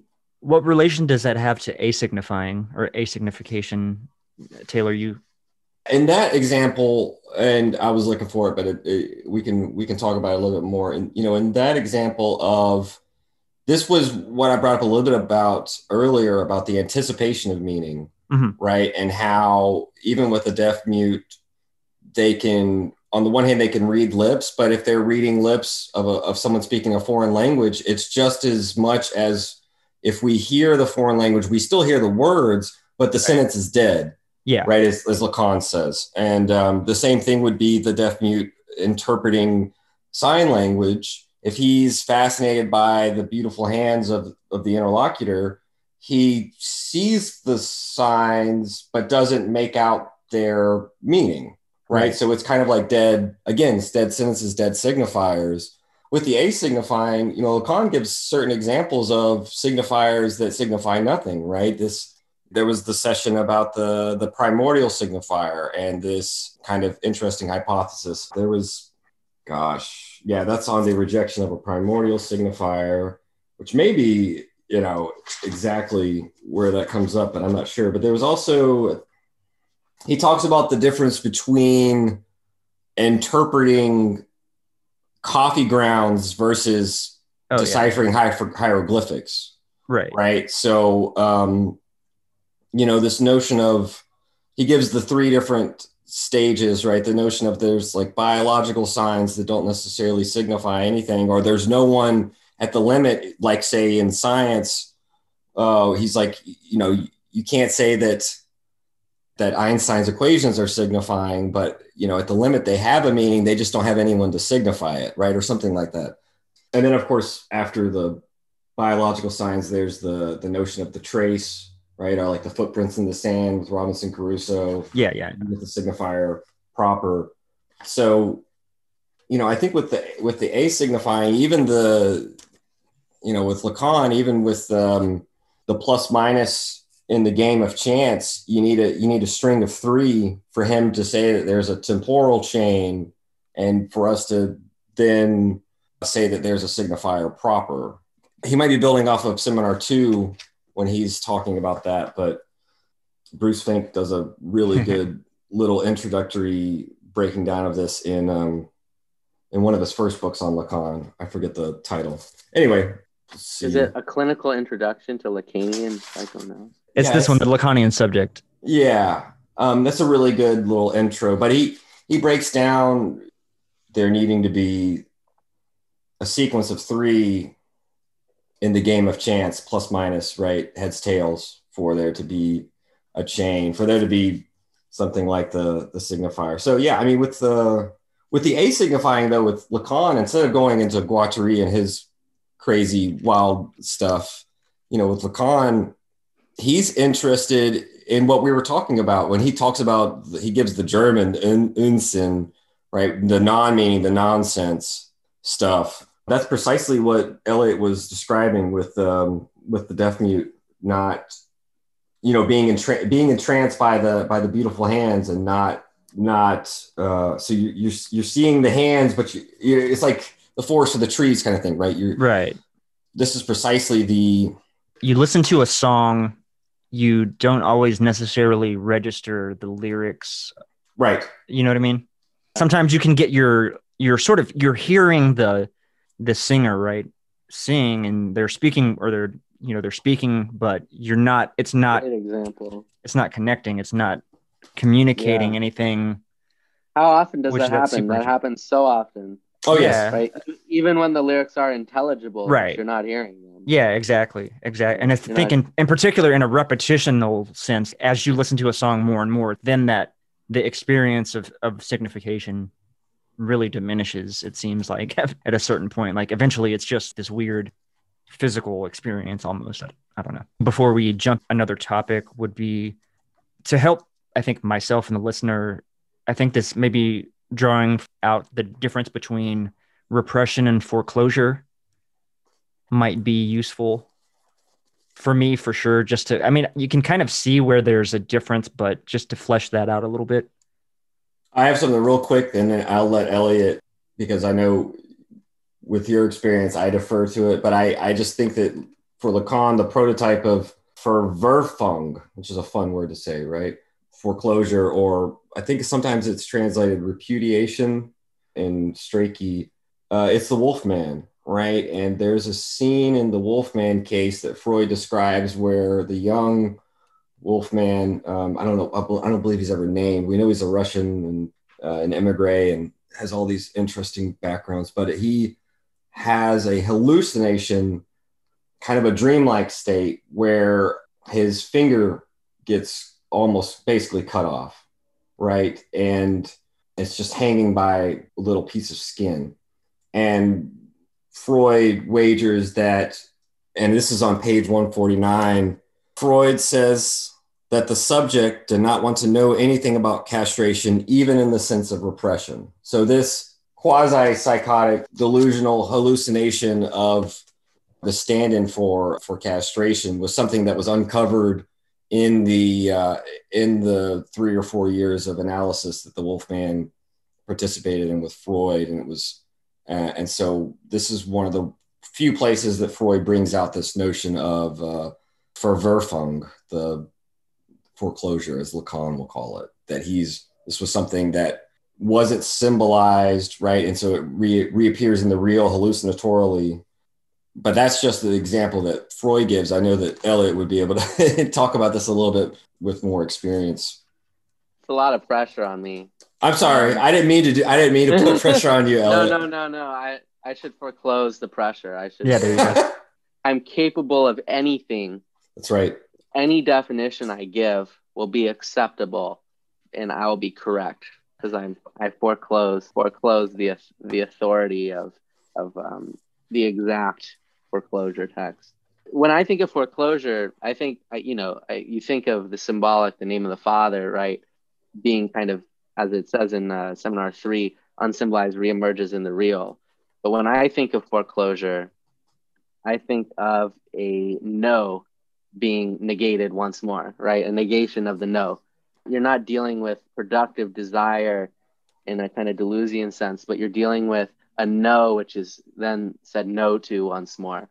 For instance, to enter into, there's lots of opportunities here in the UK to, I would say, become psychotic because there's so much bureaucracy. Um, so to say no to the to a no, which is necessary to function in this bureaucracy, I don't think it's too difficult here, right? Versus repression is you're doing something in the symbolic, but nonetheless you're following. You have not said no to the no, so repression right. will. Repression is okay. I'm doing this. I'm doing this. I'm doing this.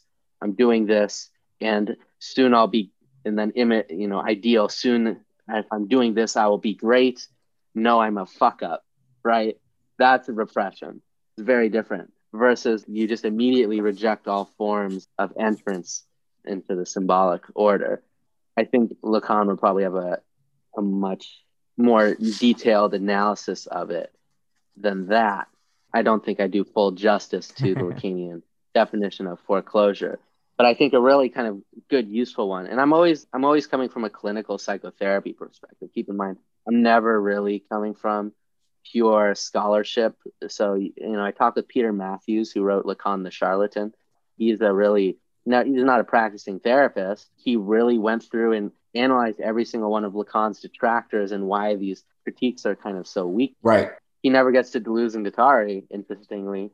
It's a whole other book, right? It'd be a whole other, yeah. Yeah, it would be, wouldn't it? I'm not coming from a scholarship perspective, but I like to think of heuristics for Lacan because he is such a difficult thinker. But yeah, to say when you are to follow the no, and then ultimately you hit something which which is the failure of, of the imaginary, the failure of the ideal, eventually you'll hit it. You're following the no and you hit it, and then this repressed content that it represents comes up versus you're just not even you don't entertain the no in the first place. That's foreclosure. I like that way of putting it, you know, because Lacan goes on to say that what is foreclosed is the primordial signifier.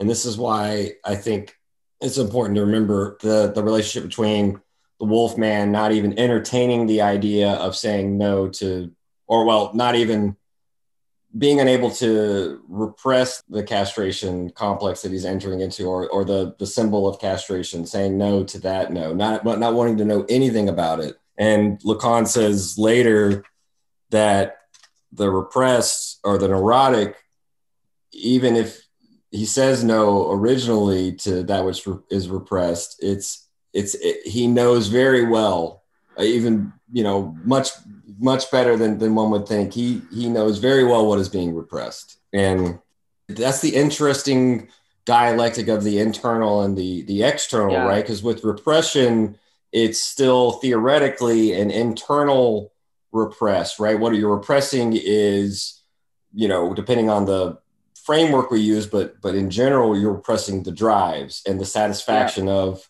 a partial drive or something that would yield on pleasure, etc.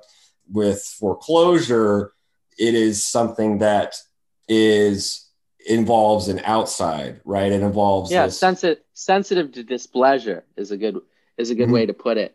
Um, I think something that might surprise you about psychotics is is you could say they're something maybe Stirner would appreciate the obduracy. Uh, that's the trans. I love the first translation. I like the first translation. I'm a first translation kind of guy. I love his like uh, Edwardian language, or maybe late. I forget when it's translated. Late Victorian Edwardian. I totally forgot my train of thought. What the fuck were we? you you were talking about you were talking about this uh, this question of displeasure. This question. oh of, uh, yes, the, the, you you'll be surprised at the obduracy of the psychotic in my clinical practice. You meet people that are highly delusional or highly schizo, you know, highly hallucinatory. Something that is pretty universal is there's something that they're hitting against with great force which is a basic kind of social function. And that's not, and I think in terms of what would frustrate Freud more than that, you know, Schreber, I'm sure, I don't know what his kind of, what it was like to interact with him, but I, I mean, I could pretty much guarantee that something was the force which he was saying no to a societal function was great enough that it scared people. Because it scared people, it locked, they locked and you know what's interesting? I, you know, as a, you know, working in South Central Los Angeles, even just talking to caseworkers about Foucault, basic prison Foucault is really important. Like we talk Lacan, but you know it's really important? Just introducing people who can take people's families apart. Just introducing them to the prison quote, right? Which is so somebody gets in a fight in a group therapy setting, they're like, you know, fuck this therapist, fuck you, fuck you, fuck all this this happened and I was consulted and I said, so hold up. They and they wanted to do all this stuff. I said, think about this idea. So I'm like a subtle anarchist in this like but I'm just like, listen, I said, okay, I, I can hear you say that you want to do this, but think about this. Is it really a crime for somebody to go into a group therapy session and say they don't fucking like this person. They don't like this person who is leading the session. No, it's it's it's not. You know, it's kind of under. You know, it's understandable for somebody who doesn't accept the symbolic uh, of right. the judi- of the psychojudicial. You know, which of course in philosophy plenty of people don't. But when you you don't accept it at the expense of your ability to keep your kids there's a very powerful no happening and you know how how power reacts to that is to say well well fuck you. I have power and i'm going to i'm going to take this away i'm going to take this away i'm going to take this away i'm going to take this away. I'm not going to give you access to this. Um, deal with it right? But nonetheless as we are talking about um, lacan and all these kind of you know this is good for treating people but a lot of times just even a basic acceptance of or Deleuzian kind of ideology is important as well, which is the psychotic has a right to exist, right? The psychotic's no of a no is not grounds for imprisonment, and it's not grounds for necessarily even going in as a psych cop. You really are a psych cop at that point and changing their ideological framework. It's one thing to say fuck the system on Twitter and it's another thing, and this is a real example to say, fuck the system to a cop and to hit a social worker, like with throw, you know, throw an object at a social worker, like get out of my house. You're not welcome in my neighborhood. Fuck the system. I'm in South Central. Fuck you. I don't care what anyone says about me. That's very different. yeah. um, so then how do you work with somebody like that? Right. Well, in terms of there's also there might also be hallucinations to some extent or delusional thinking to some extent but ultimately you find this no of a no this kind of foreclosure within the symbolic order you know and symbolic order can be something like just a series of tasks uh, talk to a lacanian analyst symbolic order can be parking spaces it's something it's a no which allows society to function a parking space allows society to function Stop um, sign. Um, stop sign allows society to function. Exactly. So yeah, when you have someone who says, "I don't believe in red lights," yeah, right. this is where the psych cop comes in. Where this yeah. is where society comes in, right? Now you're a danger to say, society. You have to be reformed. dangerous. Yeah. You're dangerous. Now the you know the phrase is you might have heard it before.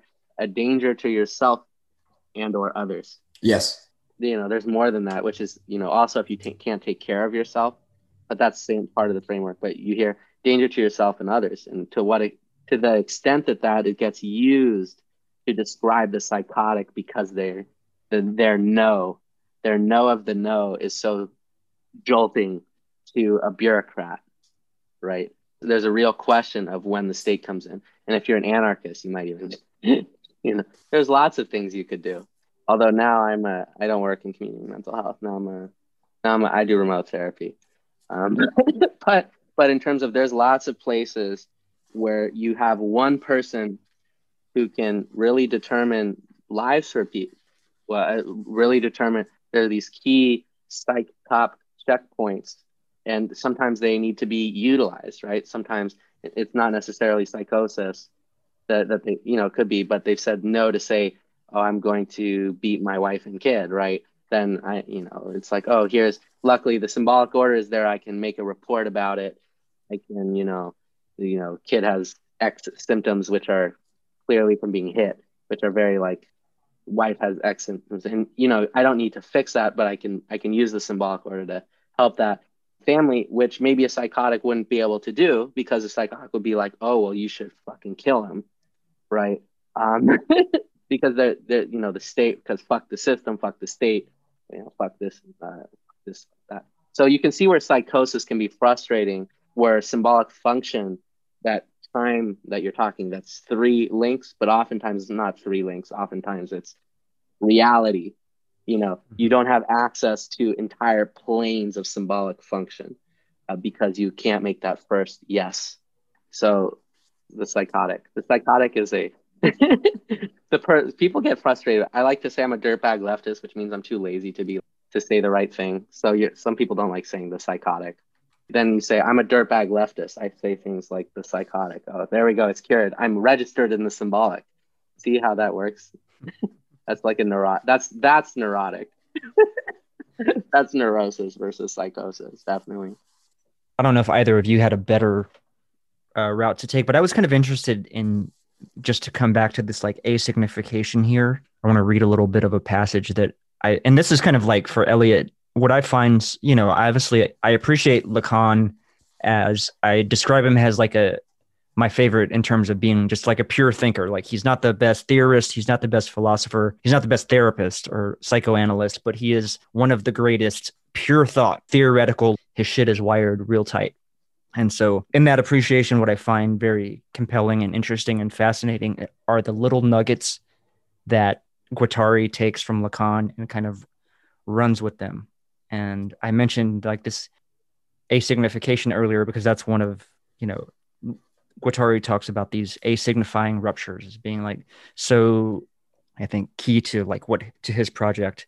Just to kind of contextualize this for you, but I'm gonna go ahead and read from the text here.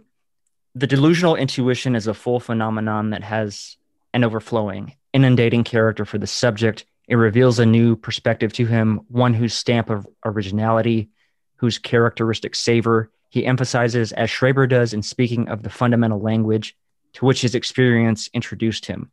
There, the word with its full emphasis, as when one says the word for, the solution to an enigma is the soul of the situation. At the opposite pole, there is the form that meaning takes when it no longer refers to anything at all. This is the formula that is repeated, reiterated, drummed in with a stereotyped insistence it's what we might call, in contrast to the word, the refrain, which I thought, again, refrains a particular interest in, in terms of Guattari's work. But like to take that back to this asignification and Schreber and the refrain and Lacan and his use of it, I don't know. I just thought that was kind of an interesting potential little kind of way for us to all like kind of meet at this little juncture point and and build or what, perhaps... what comes to mind when you what's your theoretical knowledge about kind of refrain. When I hear refrain in the context of Deleuze Guattari, I think repetition. Uh, right. right. Yeah, because we're repetition. thinking about, you know, I don't know if you've read Proust and Signs that Deleuze wrote. And Guattari gets into this too in Machinic Unconscious about Proust. What's the work? Uh, I forget though.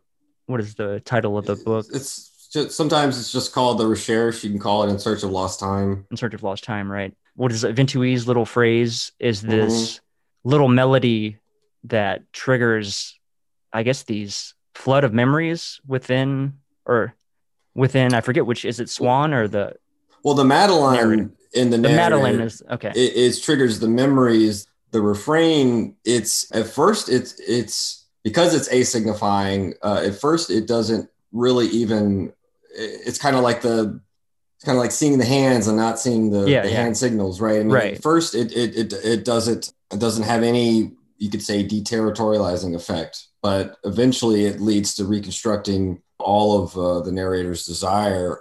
I just think of refrain as Guattari is is really interested in how much emphasis Lacan puts on ethology, specifically bird ethology, and you know imprinting and these other things to understand how in the animal world images play the role of I think in this text it's called captivating, or sometimes it's called captating in the earlier translations. But it's about how the, uh, the the mirror image of the you know these animals are primed to uh, instinctually to have a number of different mechanisms including hormones et cetera to trigger nest building and mating rituals and these other things and one of the roles of the refrain uh, in birds especially is to uh, delimit a territory and to ward off other males because it's the male that's singing in order to entice the female. And if other if other male birds of the same species come in within that range there is conflict. There is then there is a different release which is aggressivity etc i mean lacan stays very close to all of this when he's talking about the imaginary. And so you know the refrain is, has to do with establishing a base level territory including consistency. Because when deleuze and guattari one of the interesting little things they talk about is the the little boy walking by the the cemetery and he whistles a refrain to himself in order to keep his world from disintegrating into anxiety and chaos um, with these fears of the dead etc so i mean one base level is this question of re-territorializing this the territorializing function because it can be re and deterritorializing. We know that in capitalism the jingle has a re-territorializing function of promoting good consumerism et cetera but with von little phrase what coop was getting at right that there is this it is this kind of hyper deterritorialized mental object that takes the narrator on on a line of flight that gets him out of certain impasses constituted by another imaginary relation which is faciality right? He's starting to go down the same route that Swann went to uh, with this obsessional jealousy with the face of the beloved one and it's von Y'all, little y'all ever, y'all ever have a face? i mean I love I take I- the I don't- I that don't- God has given me and I make another one. You guys are better with the quips. That's one thing. That's one thing. I do know this. It- It's, it's, a defense, it's a defense mechanism. Yeah, It's a defense exactly. Right, right, exactly. What do we think about though? Because Taylor, what this is from, this actually takes me back to kind of a little bit the refrain in terms of what Elliot was describing with the parking spaces in the symbolic, in a Mm, sense, yes. right? Because that's the kind of territorialization aspect of it. But to tie this back to Schreber, am I remembering correctly that didn't it was the birds weren't birds involved? Didn't they have? Oh, yes. They spoke to him, right? Yes. So it's, it's like an appendix to Schra- the Schreber case. But one of the things that I'm trying to remember if it's Mrs. Dalloway or if it's to the lighthouse where Virginia Woolf talks about the main character hearing flocks of birds singing and they're speaking Greek. With Schreber, the birds are speaking to him in, in the in the elementary or fundamental language, however it's translated, this sort of proto-ancient German. And Freud makes this connection to um, to the birds representing little girls, right? And he goes into like a, this kind of mythological reading and totems and stuff. It's not it's not super important, but Deleuze and Guattari they find this to be a, a reterritorializing of Schreber by reintroducing this kind of pseudo familial interpretation.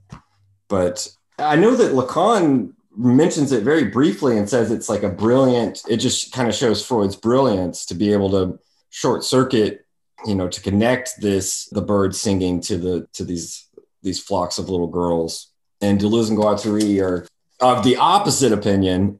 um, um, but but yes, it is interesting that that here I would just really quickly talk about refrains. This is not how they defined them in the eleventh plateau. Yeah, but, before we go yeah. go on, can we talk about that metaphor in terms of in terms of a Freudian molecule, Okay. like a conden a condensation, right?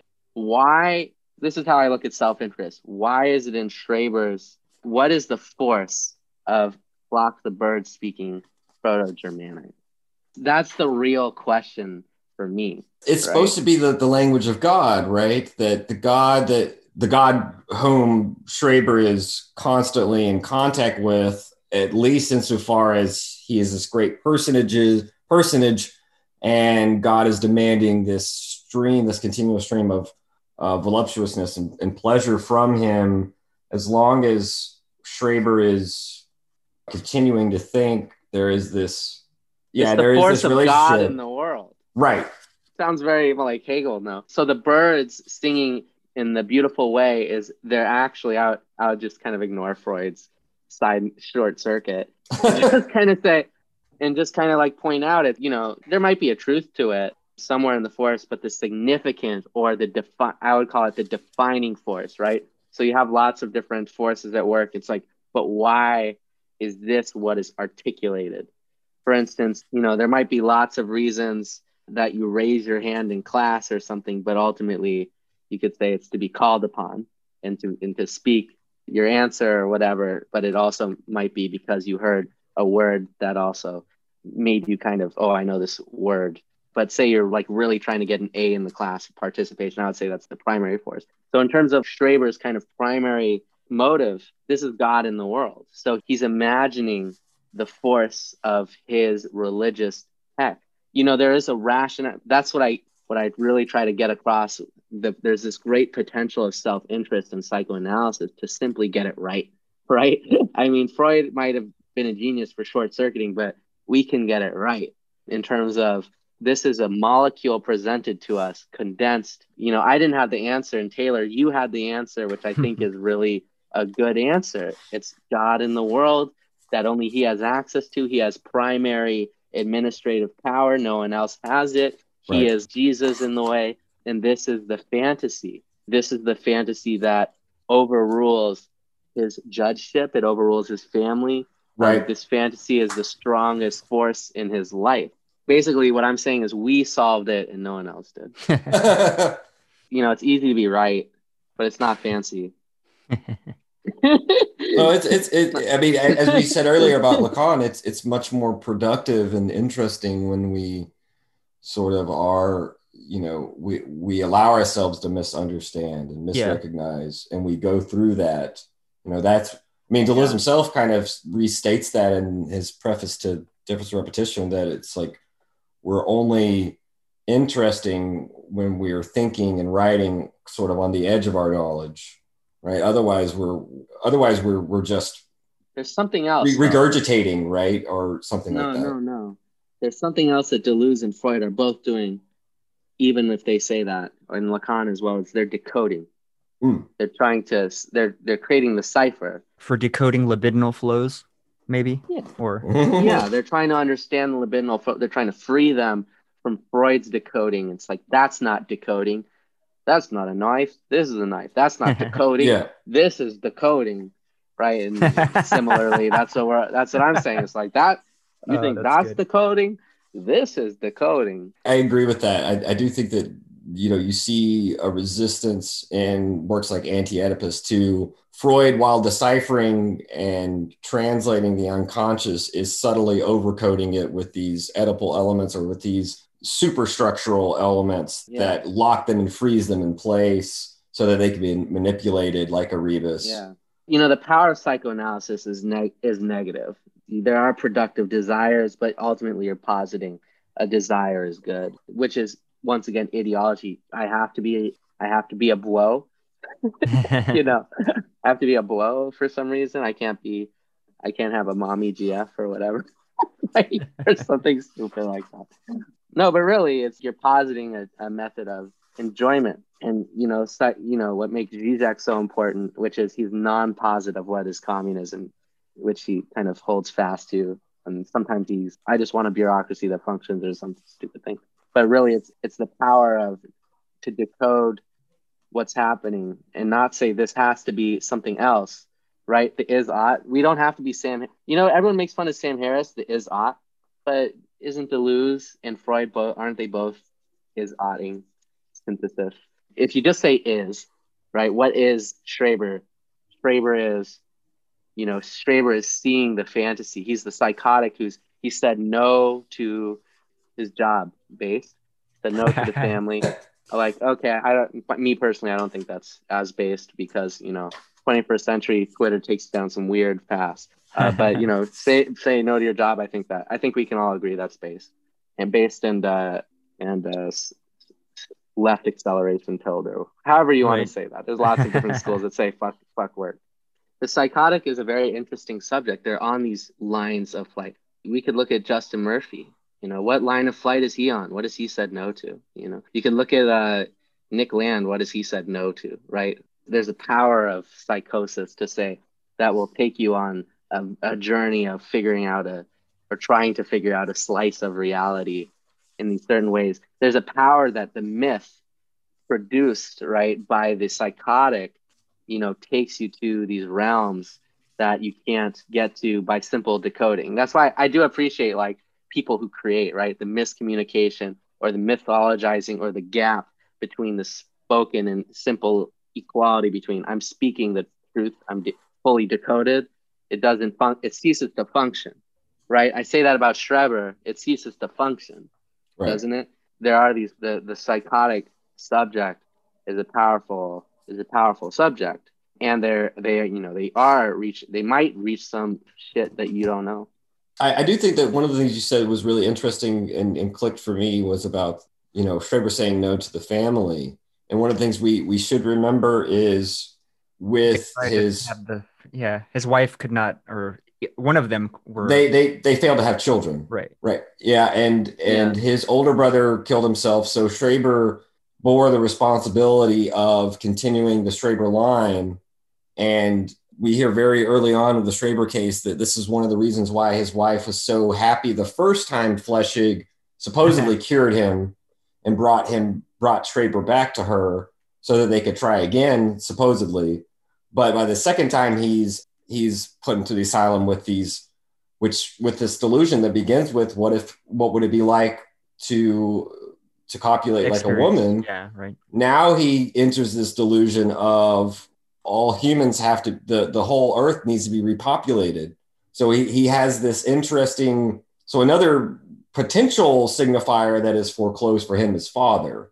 Uh, yeah, that displaced it, onto the earth displaced onto the earth, but uh, and and yes, and displaced onto God as uh, you know um, this interesting in German, unlike in many other languages, the the word son as we know, sun as in like the star uh, that gives us life, is is feminine. In most languages, it's it's male. So there is this interesting feminine male switch that that Schreber now, because what is literally foreclosed to him, what is impossible, is to become a legitimate literal father, he has to become, you know, he has to become uh, become wife, become mother, and who better than with with God, right? I mean, if you're gonna have a you're gonna have a husband, you're gonna have a someone to procreate with.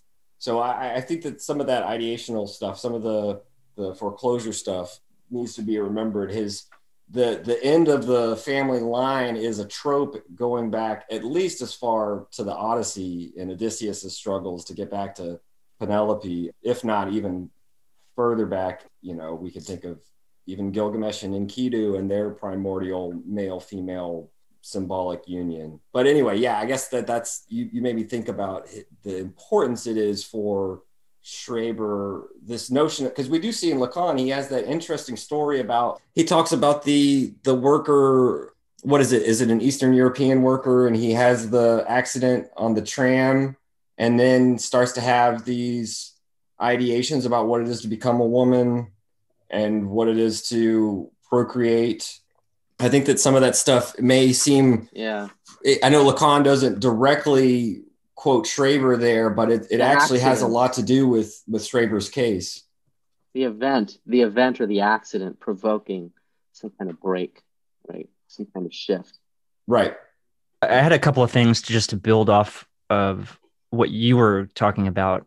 One, I just wanted to remind you what one of the little interesting details about because you talked about the first about Schreber's wife, and one little kind of interesting note is that remember she they hang a picture of Flechsig up within the home, right?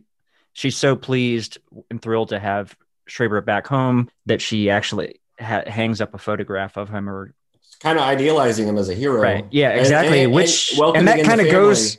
What's the like link between that and this and this sort of perhaps relationship, I guess, of the psycho the hallucinogen hallucinations re in terms of God, Flechsig, etc. Right, because of the iconography, almost hanging a picture of Jesus in your, you know what I mean, in Yeah, your home or something like that, right? He, he So it- becomes he becomes a persecuting figure through the faciality of the picture on the wife's desk, and he's heroicized and all this. So yeah, he's he is the the figure of why can't you be like Flechsig? Right, Right, why- and the failure to you- produce the offspring as well Yeah. like that i think also perhaps i don't know there's some kind of interesting link there. Aside from that just broadly in terms of lacan's kind of oeuvre is that one thing that he says directly in seminar three that i like and he kind of mentioned this off and on in like different facets is how key that misunderstanding is to language and communication in this kind of in this structural sense right? Which i think is interesting that sort of paradigm is one thing that I enjoy about Lacan is he has the negative. It's taken this negative. Eh, I don't know. It's almost like a joke. It's almost the same function. Like you're heading in one direction, and then he will totally flip it back, right? To where right logically doesn't make sense. Mis- how the fuck is misunderstanding important to communication or language, right? To someone who's not acquainted with psychoanalysis, that doesn't make that makes zero sense also lack this negative being a productive force kind of generates the subject and generates desire etc and moves the body you know that's an unexpected that's a reversal in a sense from like a commonsensical kind of standpoint. But i did have to this quote that i want to go on that i think kind of goes down this rabbit hole a bit. When may one really speak of communication? You are going to tell me that it's obvious there has to be a response. This is defensible. It's a question of definition Shall we say that there is communication whenever a response is registered? But what's a response? There's only one one way defining it, which is to say that it's when something returns to a starting point. This is the schema for feedback. Every return of something that having been registered somewhere thereby triggers an operation of regulation constitutes a response. And this is where communication begins with self-regulation. But notwithstanding this, are we now at the level of the function of the signifier? I don't think so. In a thermoelectric machine supported by feedback, the signifier is not employed. Why not? Isolating the signifier as such requires something else, which, like any dialectical distinction in the first instance, presents itself in a paradoxical manner. There is appropriate use of signifier whenever at the level of the receiver. What is important is not the effect of the content of the message, nor the triggering in the organ of a given reaction due to the appearance of a hormone, but this that at the message's point of arrival, one makes a note of it. Does this imply a subjectivity? Look at it very closely. It's not certain that it does. What is distinctive about the existence of the signifier as such, the signifier, which I have just been trying one more time to give a precise formulation to, insofar as it's a correlated system of elements that derive their place synchronically and diachronically in relation to one another. This is incredibly dense. There's all kinds of this little quote is so packed with stuff, and it goes back to that even that kind of that paradoxical sort of framework that Lacan often uses, right? It's these these reversals. But I even think here I see this sort of very primitive, almost machinic kind of desiring machine pers- in in a sense Yeah. particularly like this last paragraph the way that he's talking about you know does this imply a subjectivity You know, he's talking about Hegel here. You know, Hegel's idea of subjectivity will turned back on itself, right? Is the subject, which is a nice, and I think he's, yeah, it's an interesting challenge to that idea that for some reason, if I, for instance, I like mental health, and now I'm now I'm a therapist talking about mental health, or I'm a kind of mental health subject and master subject, right? But the feedback, of course, lot you know that it doesn't really work, does it? There's some there's something missing in that. Right. There's something in this feedback process. There's something there's something more in that magnet. You know, it doesn't really appear because there's uh, there's lots of kind of feedback processes. Yeah, I think that even the the asignification thing here also is represented and because like one thing Taylor and I in our discussion of the first chapter of Anti-Oedipus something I ha- I mean I have a hard time under grasping like Guattari's whole thing about asignification and like why we're I think we're talking about why doesn't RNA signify? And that's kind of what this reminding me of here in this way that he's describing like this machine right? This what does he say? Thermoelectric machine? Yeah yeah. So this yeah this thermoelectric machine. And a thermoelectric machine supported by feedback the signifier is not employed. Well why not isolating the signifier as such requires something else yeah, I mean it's it's a little bit like how Simondon will define the difference between signs and signifiers, or no, he doesn't use that word, signs and signification, right? You can have signs passing between machines, between systems without there being signification. Signification involves the, it involves individuated beings, right? And so this notion of taking a note of it you know, and, and your way of introducing this quote, your question being the role of misunderstanding and misrecognition. Right. If everything that we're talking about now, you know, if between not just the three of us, but between everyone who listens to this, if it's if everything we are saying does does not evoke some sort of train of thought or associative links or different manners of engaging productively with thinking, even if it even if it fails and runs against the wall, or even if our ideas don't flow, there's something more productive in that than everything always already being able to be predicted, right? And able to be easily ensconced into a system that makes room for it. So, yeah. so you know, I think that that's kind of the process of learning, the process of education, as opposed to rote regurgitation or or or memorizing facts, right? Is is that there's something productive when when something does not pass and that's precisely i think part of why eliot immediately said that this is this type of thinking is is hegelian right that in the dialectic in the the Aufhebung and and and all of this you know you're you're canceling out but you're also moving higher and so not everything passes not everything is going to make sense on the first pass and you know, it requires a kind of patience and a kind of good faith and a kind of charitableness. And misreadings are, I've always found them to be productive.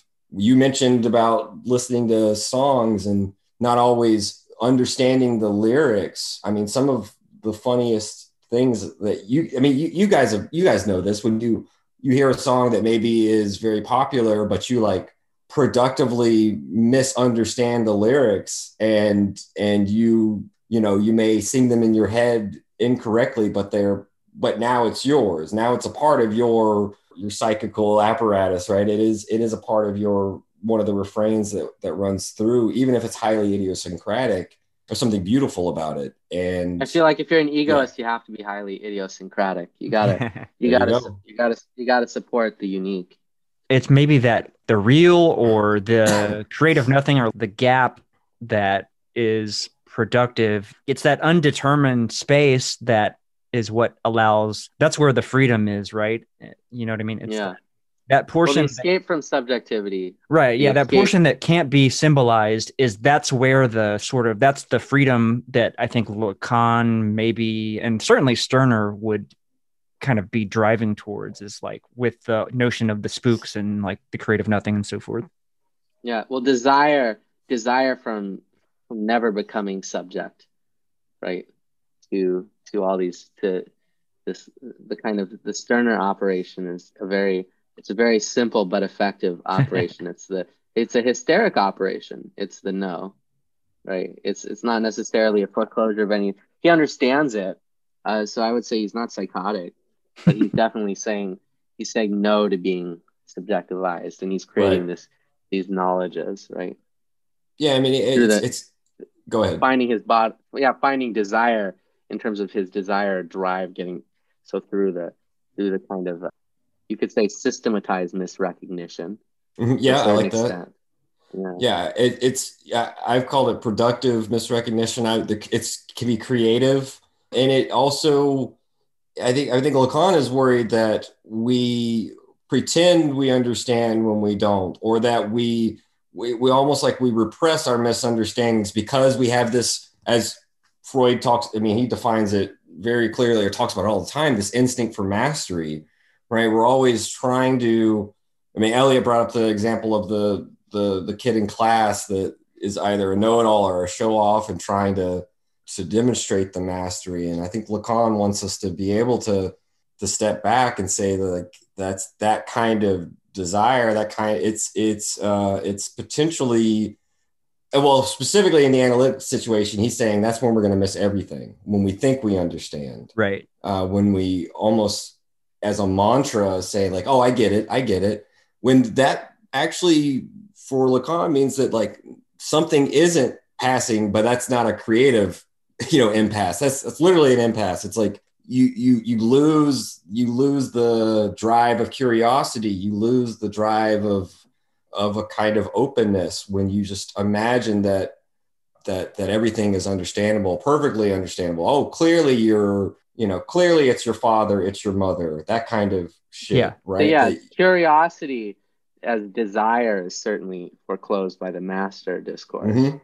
I think even it's kind of interesting what you said, Taylor, kind of reminds me of uh, really to like bring in even kind of like Derrida. And I think, you know, Lacan as well is this like kind of what you're describing is kind of like this phallo- phallogocentric ideal, right? Of, of rationality and like perfect understanding and so forth, right? That I think Lacan problematizes and, and Derrida as well, though it's, I think I sent you both that the little thing from Derrida's bio Yes. they meet and he says right talking about the subject and Lacan is saying you know you're you're already I've already done what you what you're trying to do which I yeah think he, he was right. he was I, I think it was a little bit of trolling oh yeah by Lacan. I think Lacan was trolling Derrida a little bit and trying to impute that Derrida was not being original and you know was actually being you know. But I, I would say that in my Actually, actually being what Taylor? well that he was being um, it seemed to be implying that he was being narcissistic by claiming originality, right? And Lacan was. You know what I mean? Lacan was was kind of making fun of him for for even thinking that originality was a um, was a virtue of some sort, right? Mm. And I I think Lacan was I, I think Lacan was being well, oh, we're, we're obviously out of context looking at this, but I feel like it was it seemed like some shit talk with friends, and I don't think Derrida liked it, or Yeah. or maybe Lacan deadpanned it in a way that you know obviously there there could have been malice in it. I don't know. I read Sure, it as I, I wouldn't be surprised if there was malice in it in terms. Of Yeah, it is Lacan. Yeah. Um, Yeah, but can't bear my already having said what you're saying. That's um, enjoyment or a repetition is not. You can take this from Deleuze. A repetition is not the same thing repeating. That's why it's difference in repetition. right. Right. uh, so you know Derrida talking about it. It's like maybe maybe it's repetition of Lacan, but I think for Lacan to imply that it's the same is, you know, I think what Deleuze would react against, and maybe what Derridians would, of course, be- be rightful. I would say it would be correctly trolled over because it's Yeah. you know they're not Lacan. And I, Lacan is trolling all of us, especially in the Écrits and his writing. you know, he, Uh, he he's just one big troll. he's but but that I think that that is a part of the the fact that you know for to work through problems is not something that's meant to be easy and it is meant to we are meant to face frustrations and meant to have to back out of the maze and go a different path and to, to have these false senses of security you know obliterated so yeah i think that's why lacan's writing in Écrits um, usually is highly frustrating apart from a couple of of well-known essays. You know, even the seminars at times are we could see that he's doing some of this, right? That he's not in part, as, as Eliot said, it's it's problematizing the master discourse. That you know, I'm not. He's not always just going to give us. If he tells the truth, he tells it slant, right? Like we have to, we have to work for it, right? We have to. Same thing in his concept of paying for the session is if you don't pay for it, there's no libidinal investment in Right. the talking cure or whatever, right? And he gets that straight from Freud. I wonder what he would think of uh, public mental health, which is free. but I guess it still involves a bureaucratic, you know, your taxes are paying for it, right, or something. Um, but yeah, Coop, I think you're right about the libidinal investment, and Freud too is like saying that one of the reasons why this was in the papers on technique. His main point was roughly that if you're not paying for it, then you then the subject might not take it seriously and therefore waste the session's time, right, and therefore not not put himself out there. In fact, in the Wolfman case, uh, originally the Wolfman it comes from very wealthy means, and so could could potentially pay for these sessions indefinitely and not uh, not be hard pressed by it financially. And after a few years, Freud's finally like, okay, at the end of the year, it's over. We're we're done. You better get serious about it. And in fact, he notes that that's when the productive shit starts to happen. When he puts that definite timeline on the Wolfman, that's when things actually kick into gear. So it is about you can call it a libidinal investment. You know, you can call it just you Well, it's also the introduction of a symbolic of some a duration. There you go. a territorialization. Well, somewhat, right? I, yeah, Nick. How would Nick Land feel about time? Mm. Time being this is the Deleuzian hysteric no, right? Which is which is he's setting a duration. He he tells ah you're done and you're off the couch. I remember I forget where Deleuze writes against this, but he does at one point. Yeah, like you said, it ha- it has this function of uh, within discourse to create the urgency. Yeah, it's, it's no longer just they're no longer just playing around. Uh, Freud isn't. It's no longer just that he's got an ear to listen to. It's that you know if you want results, if you want to get serious about it, because part of part of his thing with the Wolfman and, and in the papers on technique is that you know Freud shows, and Lacan quotes Freud from one of his letters to to Fliess, where it's that the psychotic loves his delusions as much as he loves himself it's the same thing with some of the papers on technique where Freud is like, there is this, the illness, the neurosis starts to function as a crutch, right? They start to love their their sickness. It starts to having these secondary benefits. I, I forget exactly how the terminology is, but there is this there's this benefit of being ill that they start to lean on, right? Because because now it's it's it can either be used as, as an excuse or for um, a solicitation of pity and just for it's also a it's also a resistance right it's a resistance to give up the the illness and to actually work through it and push through it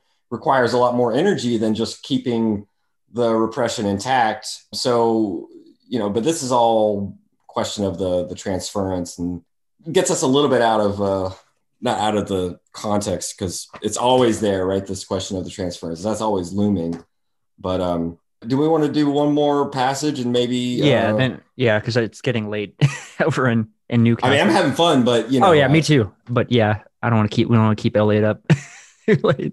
Spending his uh, Saturday it. evening talking about Lacan. Well, that's a, it's a good way to live. You know, Yes. I, I like talking. This is this is a good kind of crew here in terms of you're really doing the philosophy anarchy thing with emphasis on the philosophy. I like it. You know, I do I do zero book stuff as well, really emphasizing kind of socialist ideology, which I I don't. Frankly, I'm not the guy to talk to about.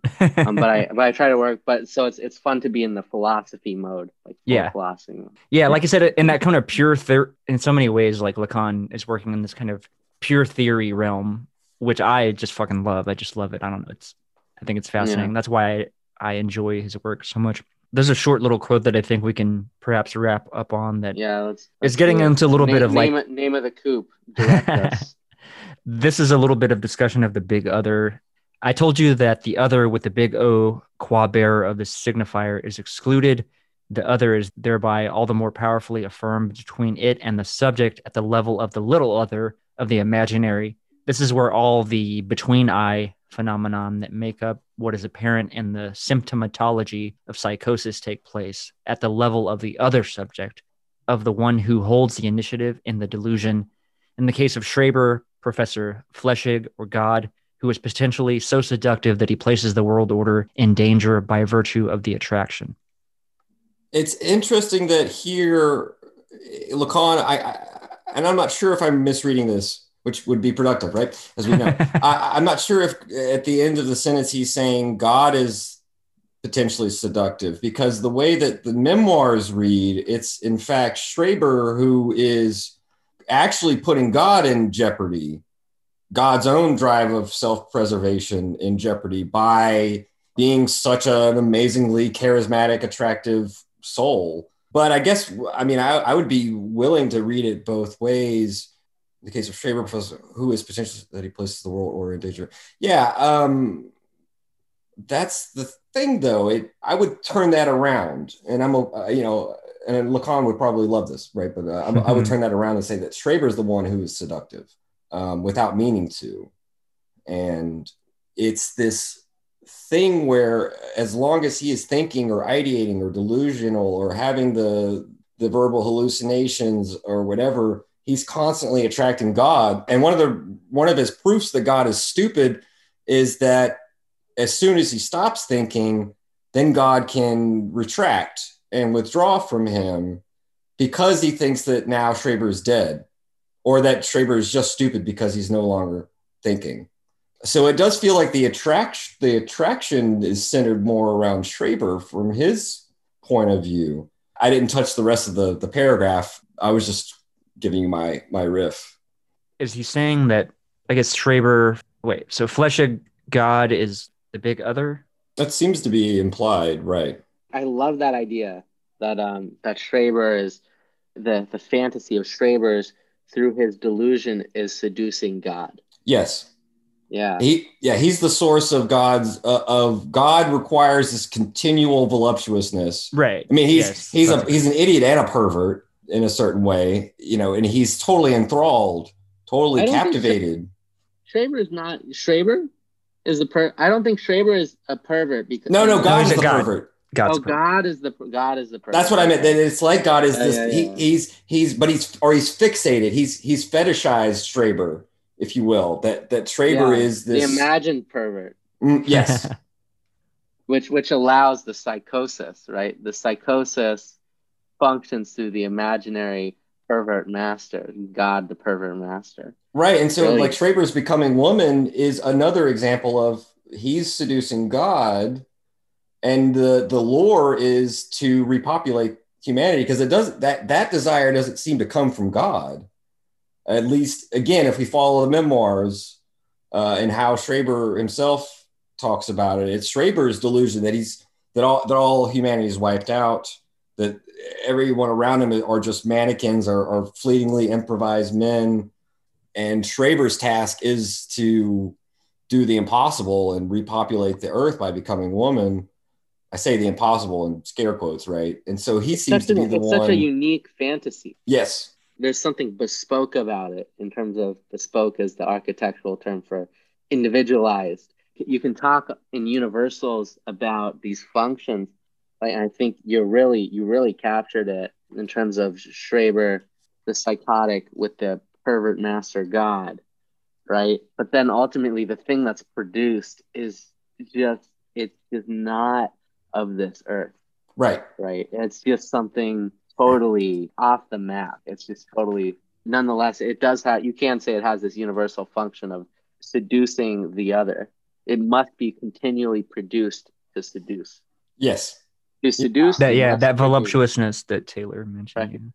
Right. I see it as, you know, because Schreber he's not shy about telling us how smart he is you know how intellectually suited he is part of that is obviously to say i'm not just a crazy person whatever. And part of that's also to say that that like i deserve my freedom as you pointed out earlier. But it's also this other thing about these great personages which you know makes me think of nietzsche and monumental history.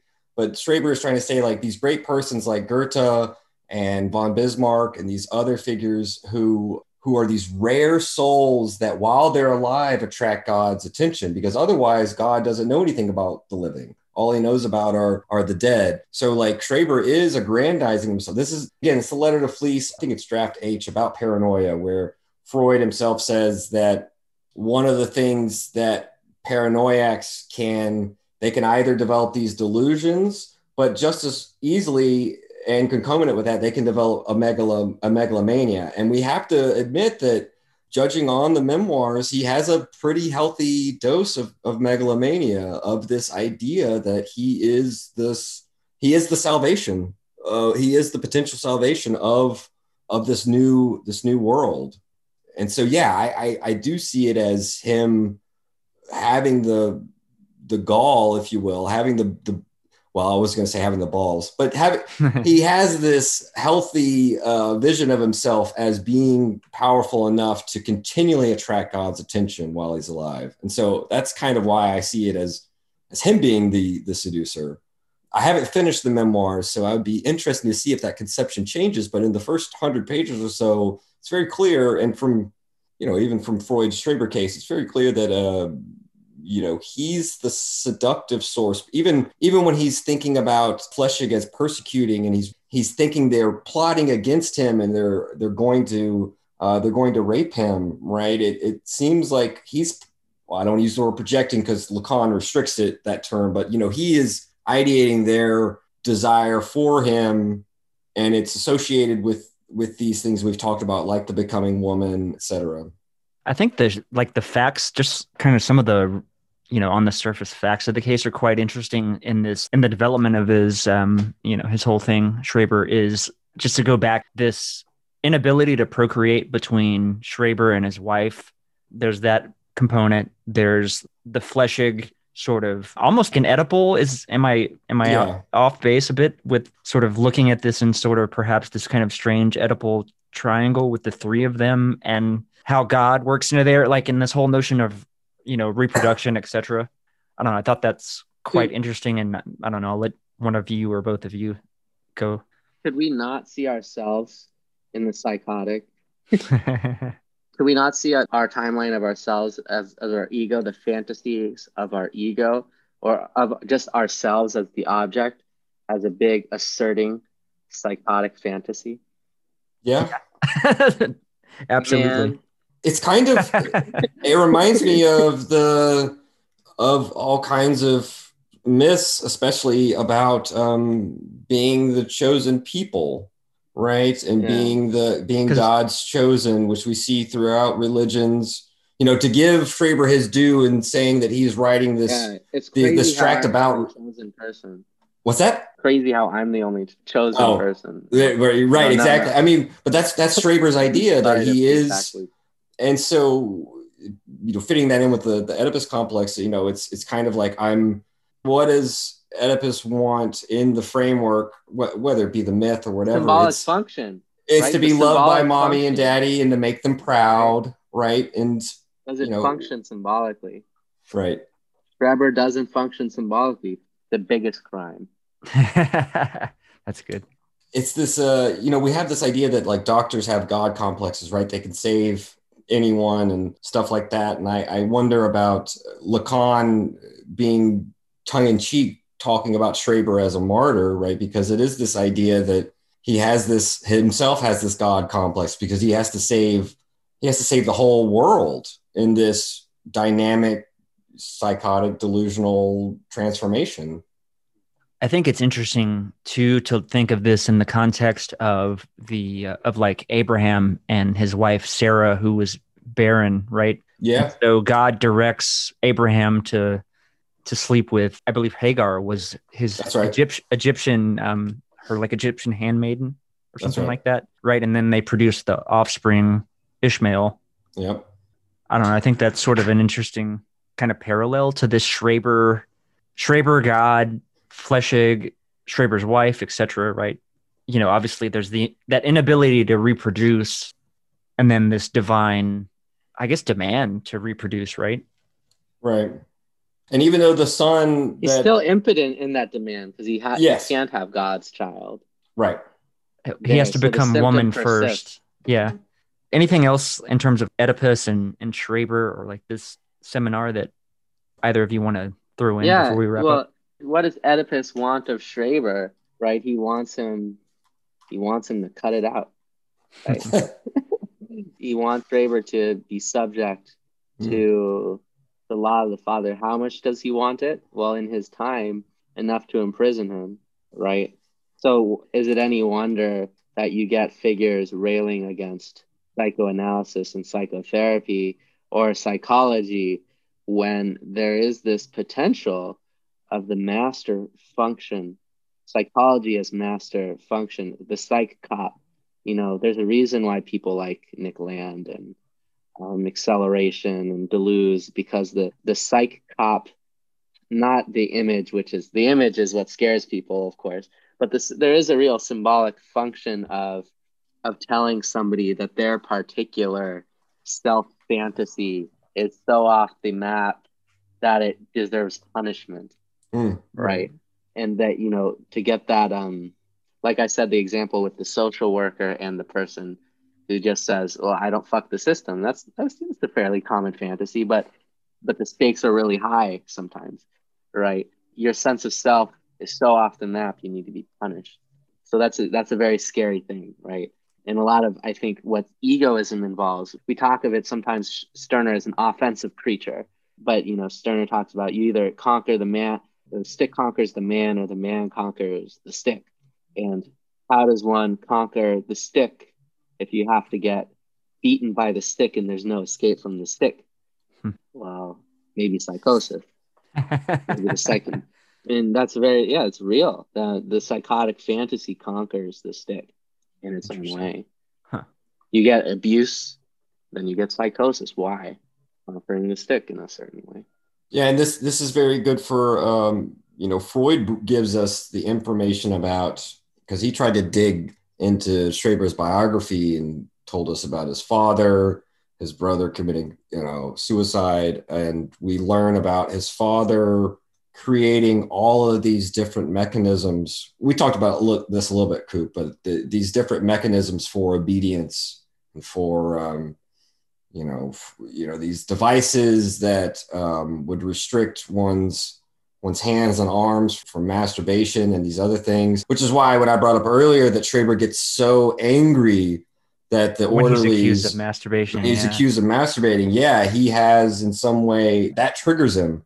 That triggers him to deny this activity that would have that obviously his father would have strictly forbidden, and even we imagine have uh, used his sons as guinea pigs in the development of these these upbringing torture devices, really. And I'll just end by this because I, I said this before in the Schreber case episode, but I didn't. I don't think I stressed it enough. One of the interesting things in the introduction to my copy, uh, it may be the only translation, but anyway, in this version, the author introducing it, I'll have to look her name up. She's a scholar of 19th century psychology and things like this. But her main point was that Freud, in his 100 pages on the Schreber case, never mentions anything whatsoever, uh, whatsoever about Schreber being in prison, Schreber's suffering, Schreber submitted to institutional corrective,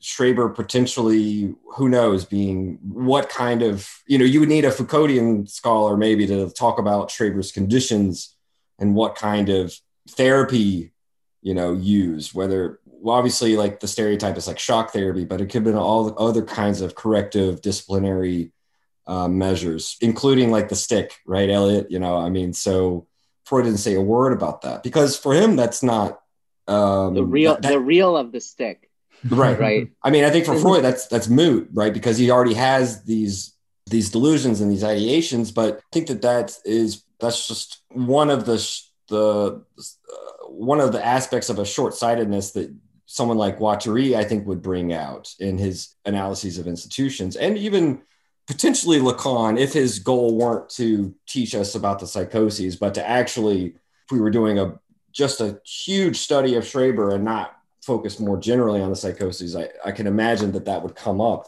The physical and mental abuse that Schreber could have taken. And I guess I'll end by tying this together with your idea about with Stirner and, and the stick is because of this, because of what we know about his father and his father's interests and his strictness and his, we could say his, there's a kind of sadistic in a common sensical notion that his father, there's a this sadism that he displays and potentially one of the interesting avenues I would want to revisit and look at is, you know, Freud on narcissism, but also this the stages of masochism, right? That we see that could help us talk about potentially Schreber's uh, development of, of psychoses. Elliot, if you have anything you want to wrap up on, or if you just want, if you want to plug something that you're any events Guys, or anything been, or what else. It's been a great long session. Any events? uh, I don't. I don't have my my book comes out Black Friday, November. This is narcissism. I feel like we got we got somewhere really interesting with this conversation, and I would like to plug us. uh, just in terms of, I would like to plug this very. I think this is a really interesting analysis of psychosis across the lens of Deleuze and Stirner and a little bit of this new dialectical egoism, Freudian molecule thing, the logic mm-hmm. of it, but where that logic can also, it's not necessarily the key. I, you know, I always say it's one dimension of reality. They are trying to bring it forward, but but the analysis further continues when you see this fantasy's function as overcoming this other force. Mm. Right? This oh, it's overcoming this kind of paternal function in creation of psychosis. It was a good talk, and I good talking with y'all. I'm excited for uh, when I say something like this. When I, when I when I participate in something like this, part of my brain, in terms of, I think my personal symptom is I want to un, I want to know the right, say the right thing, uh, or understand the right thing objectively find the substance of reality. Right. Yeah. And when you're talking um psychoses and the power of the psychotic, the power of the psychotic, which appears when they say no to a no, you get to the second function, which is more universal, which is just the power of ourselves overcoming these forces, the power of uh, demand. In terms of, I think maybe Deleuze's lesson was correct in terms of there's this power to the schizophrenic, but I think Lacan describes the schizophrenic in this in this kind of way which Deleuze's positive function of the schizophrenic can't understand. The idea that schizophrenia or psychosis itself can overcome, a, you know, a microfascism, uh, whatever that is, uh, the Deleuzian kind of the, the micro politic, or or even it can overcome abuse. It can overcome. You could even say a normal home, get quote unquote normal home. It overcomes it. I'm interested in not forgetting this conversation here remembering that psychosis is this kind of double negation, which carries kind of this great power of fantasy, which is individualized fantasy, which has the ability to, you know, this fantasy can seduce God, it can seduce the other. The productiveness seduces the other. And in that process, it also overcomes the stick. So you could even say the Oedipal triangle appears. The psychosis seduces the mother and overcomes the father right? Here's the here's the triangle the oedipal triangle at the end. Uh-oh. Right? But but that's the mother is not you know the real the mother for freud. I think this is lacan's lesson of course isn't could be the mother but but it's also these other kinds of be you know femininity it could be mm-hmm. ma- masculinity of god it could be all these other things and you're overcoming this so you could say there's a, a force you're seducing and a force you're overcoming and then there's you and your psychosis or you and your you and your force you and your production. You know the back puissance? to Deleuze you yeah. Always a pleasure to have you on. One of my favorite people to have hop on the podcast so thanks so much for spending your saturday night talking about freud lacan etc schreber yeah absolutely we'll definitely do it again yeah, yeah, absolutely. Yeah, whenever yeah. you have time, man. We'd love to love to have you cool. back anytime. Definitely for the book whenever that comes out. This will be the Machinic Unconscious Happy Hour with Cooper Cherry and Taylor Adkins signing off for the week. The very roots of evil, of negativity and singularity, including the ultimate form of singularity, which is podcast.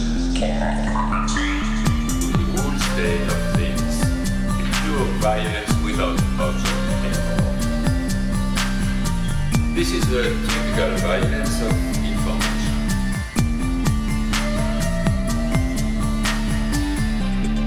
It's violent because what happens there is a the murder of the real, the vanishing point of reality. Let's not have a misunderstanding here.